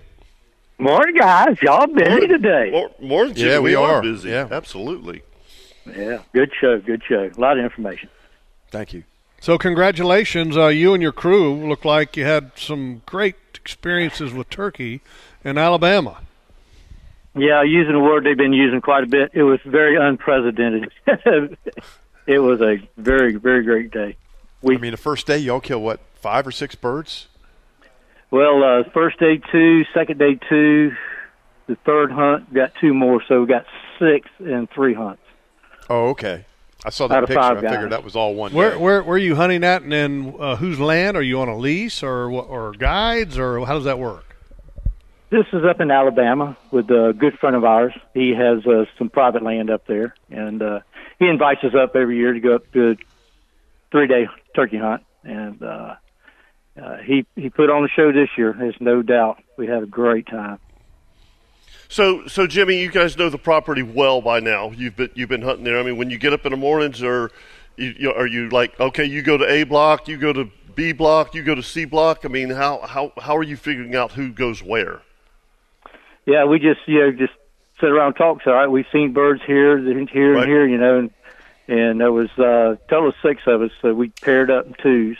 And Okay. uh, said, all right, well, I'm going to be on this area. I'm going to be on the here and over here, so we don't get on top of each other. So That's a good way to do it in pairs. Yep, you know. absolutely. And then you get to share the experience with you know one of your Yeah, buddies. that's and, a blast. Yeah, and then sometimes you one calls, one's on the gun, or however you want to do Yeah, it. you know, because th- like this year, either Kerry was with me, mm-hmm. or or mm-hmm. Aaron was with me most of the time, and then and then the last couple three hunts that I hunted I was by myself, and I'm like, damn, it's kind of lonely. Mm-hmm. yeah, I didn't hunt by myself this year. You know, Well, the guy, so the guy I was hunting with, he's never shot a turkey. He's been hunting about three years, so uh, no, that's I awesome. called for him, and uh, Yeah. that was the best part of the hunt. I got a bird fine, but just you know him, you know, after three years, finally sealed the deal. At six oh five, it was done Wow! in the morning. Yeah, You it, know? uh, it, it's funny you say that. And this week, when um, you know, my brother-in-law Brad was out and his first time ever turkey hunting, and he had the great experience that you could possibly have. Uh, All of us, when we turkey hunt, and Jimmy, you know this, when you turkey hunt, you're trying to get the show. You want to hear the goblin, Mm-hmm. Right. you want to see Yep. the strutting, and Right. that, that's what you're. Absolutely, That's I agree. You, that's why you turkey hunt. And so my brother-in-law had that, but he saw these birds from 200 yards away. They worked their way all the way into 35, and so they gobbled Wow. and strutted the whole way in. Nice. And I was talking to uh, Andy, the head guide or the guy that owns the lodge there, and he said, uh, you know, his son Zach or his, his nephew Zach was guiding Brad, and and Zach said, man, that gun barrel was dancing all over the place. You know, Yeah, and Brad Yeah. Brad admitted that he, you know that he was excited and the gun was moving a lot. And I'm like, Brad, I said that's I've been doing this for many years. And it, that's why you do it. absolutely. Yeah, that's right. That's why you do it. So, I mean, but that's the experience you want to get. Is the you hear the goblin, you see the strutting, and it's the Yeah. game back and forth. Yeah, yeah, and and you defied gra- uh, nature by you calling him to you uh, instead of him. Hey, hey, here I am. Come to me. That, so that- that's exactly right. right. Well, congratulations, Yeah. Jimmy. Great job, and man, uh, are you still at it, or are you guys back? No, we're back. We got back Wednesday, so uh, we're back. I'd be there with y'all, but I got a statewide emergency radio thing I'm doing now this morning. Oh yeah, pl- try, I try just not to wanna let that a- thing go off at 4:45 in the morning. Hey, hey, let me tell you what. That's what firemen experience every day, three, four, is times a that, night. that's So- that's funny. You should say that. they, they probably do. Man, that scared me to death. The Amber Alert. Yeah, the Yeah. Amber Alert. Yeah. Uh, yeah. But anyhow, yeah, I just wanted to say uh, congratulations to Bob. He's the one who shot that turkey, and and uh, and Hugh for you know taking us up there. But yeah, good time by all. So thank you guys. Okay, buddy. All right, thank you, Jimmy. See you, Jimmy. All right, uh, real Bye, guys. quick, uh, there's an event going on tonight from the Jacksonville Offshore Sport Fishing Club. Let's talk to Mr. Uh, Tim Carney real quick and, and find out about it. Good morning, Tim. Hey, good morning, guys. Just getting back Hey, uh, with 15, You hear me? Yeah, we got you. Hey, by the way, thank you for the fish dip, and uh, Yes. we got about a minute to spend with you. Tell us what's going on tonight. Uh, got a thousand dollars worth of oysters. Um, just get back from St. Augustine. Sixty-five dollars to get in the door. Sailfish Pop Party, sixty-fourth annual. Roger Walker's throwing it. Got uh, Rick Cannon uh, is going to give us a Yamaha motor for one of the door prizes. Got a lot of stuff going on, and uh, really, really good show, guys. With Mr. Clint White, he's a real good friend of mine, and I'm going to try to get around there. I'm over here at the Legion now. Try to get around there before he leaves. But uh, yeah, come on. But yeah, really good show, man. I'm glad I could get Thank- by and see you guys this morning. Yeah, thank you again, Tim, for the fish dip. It's So- outstanding. So other than just oysters Oh. tonight, you got steaks too. Steaks, uh, chicken wings. We got baked potatoes, salad. Um, man, you you cook your own steak. We got all the grills set up. Um, it's a great time, man. All you know, keg beer, everything you could want, and uh, sixty five dollars. You know, oysters are going for about a dollar a piece at the restaurant. Yeah. So uh, Wow. you could you could you could kill some oysters over here for sixty five bucks, and they are salty. New Smyrna, kind of St. Augustine from Harry Price. I mean, they're so salty, it's, it's ridiculous, and so clean Those are the clear. best. So, They are um, the best. Yeah, yeah, and uh, like you say, I, I appreciate you guys, and uh, I'll see you around there in just a little while. I'm gonna get buy a bunch of tickets and stuff, and uh, try to help help Brett out with that. Uh, that sounds like a really good uh, organization.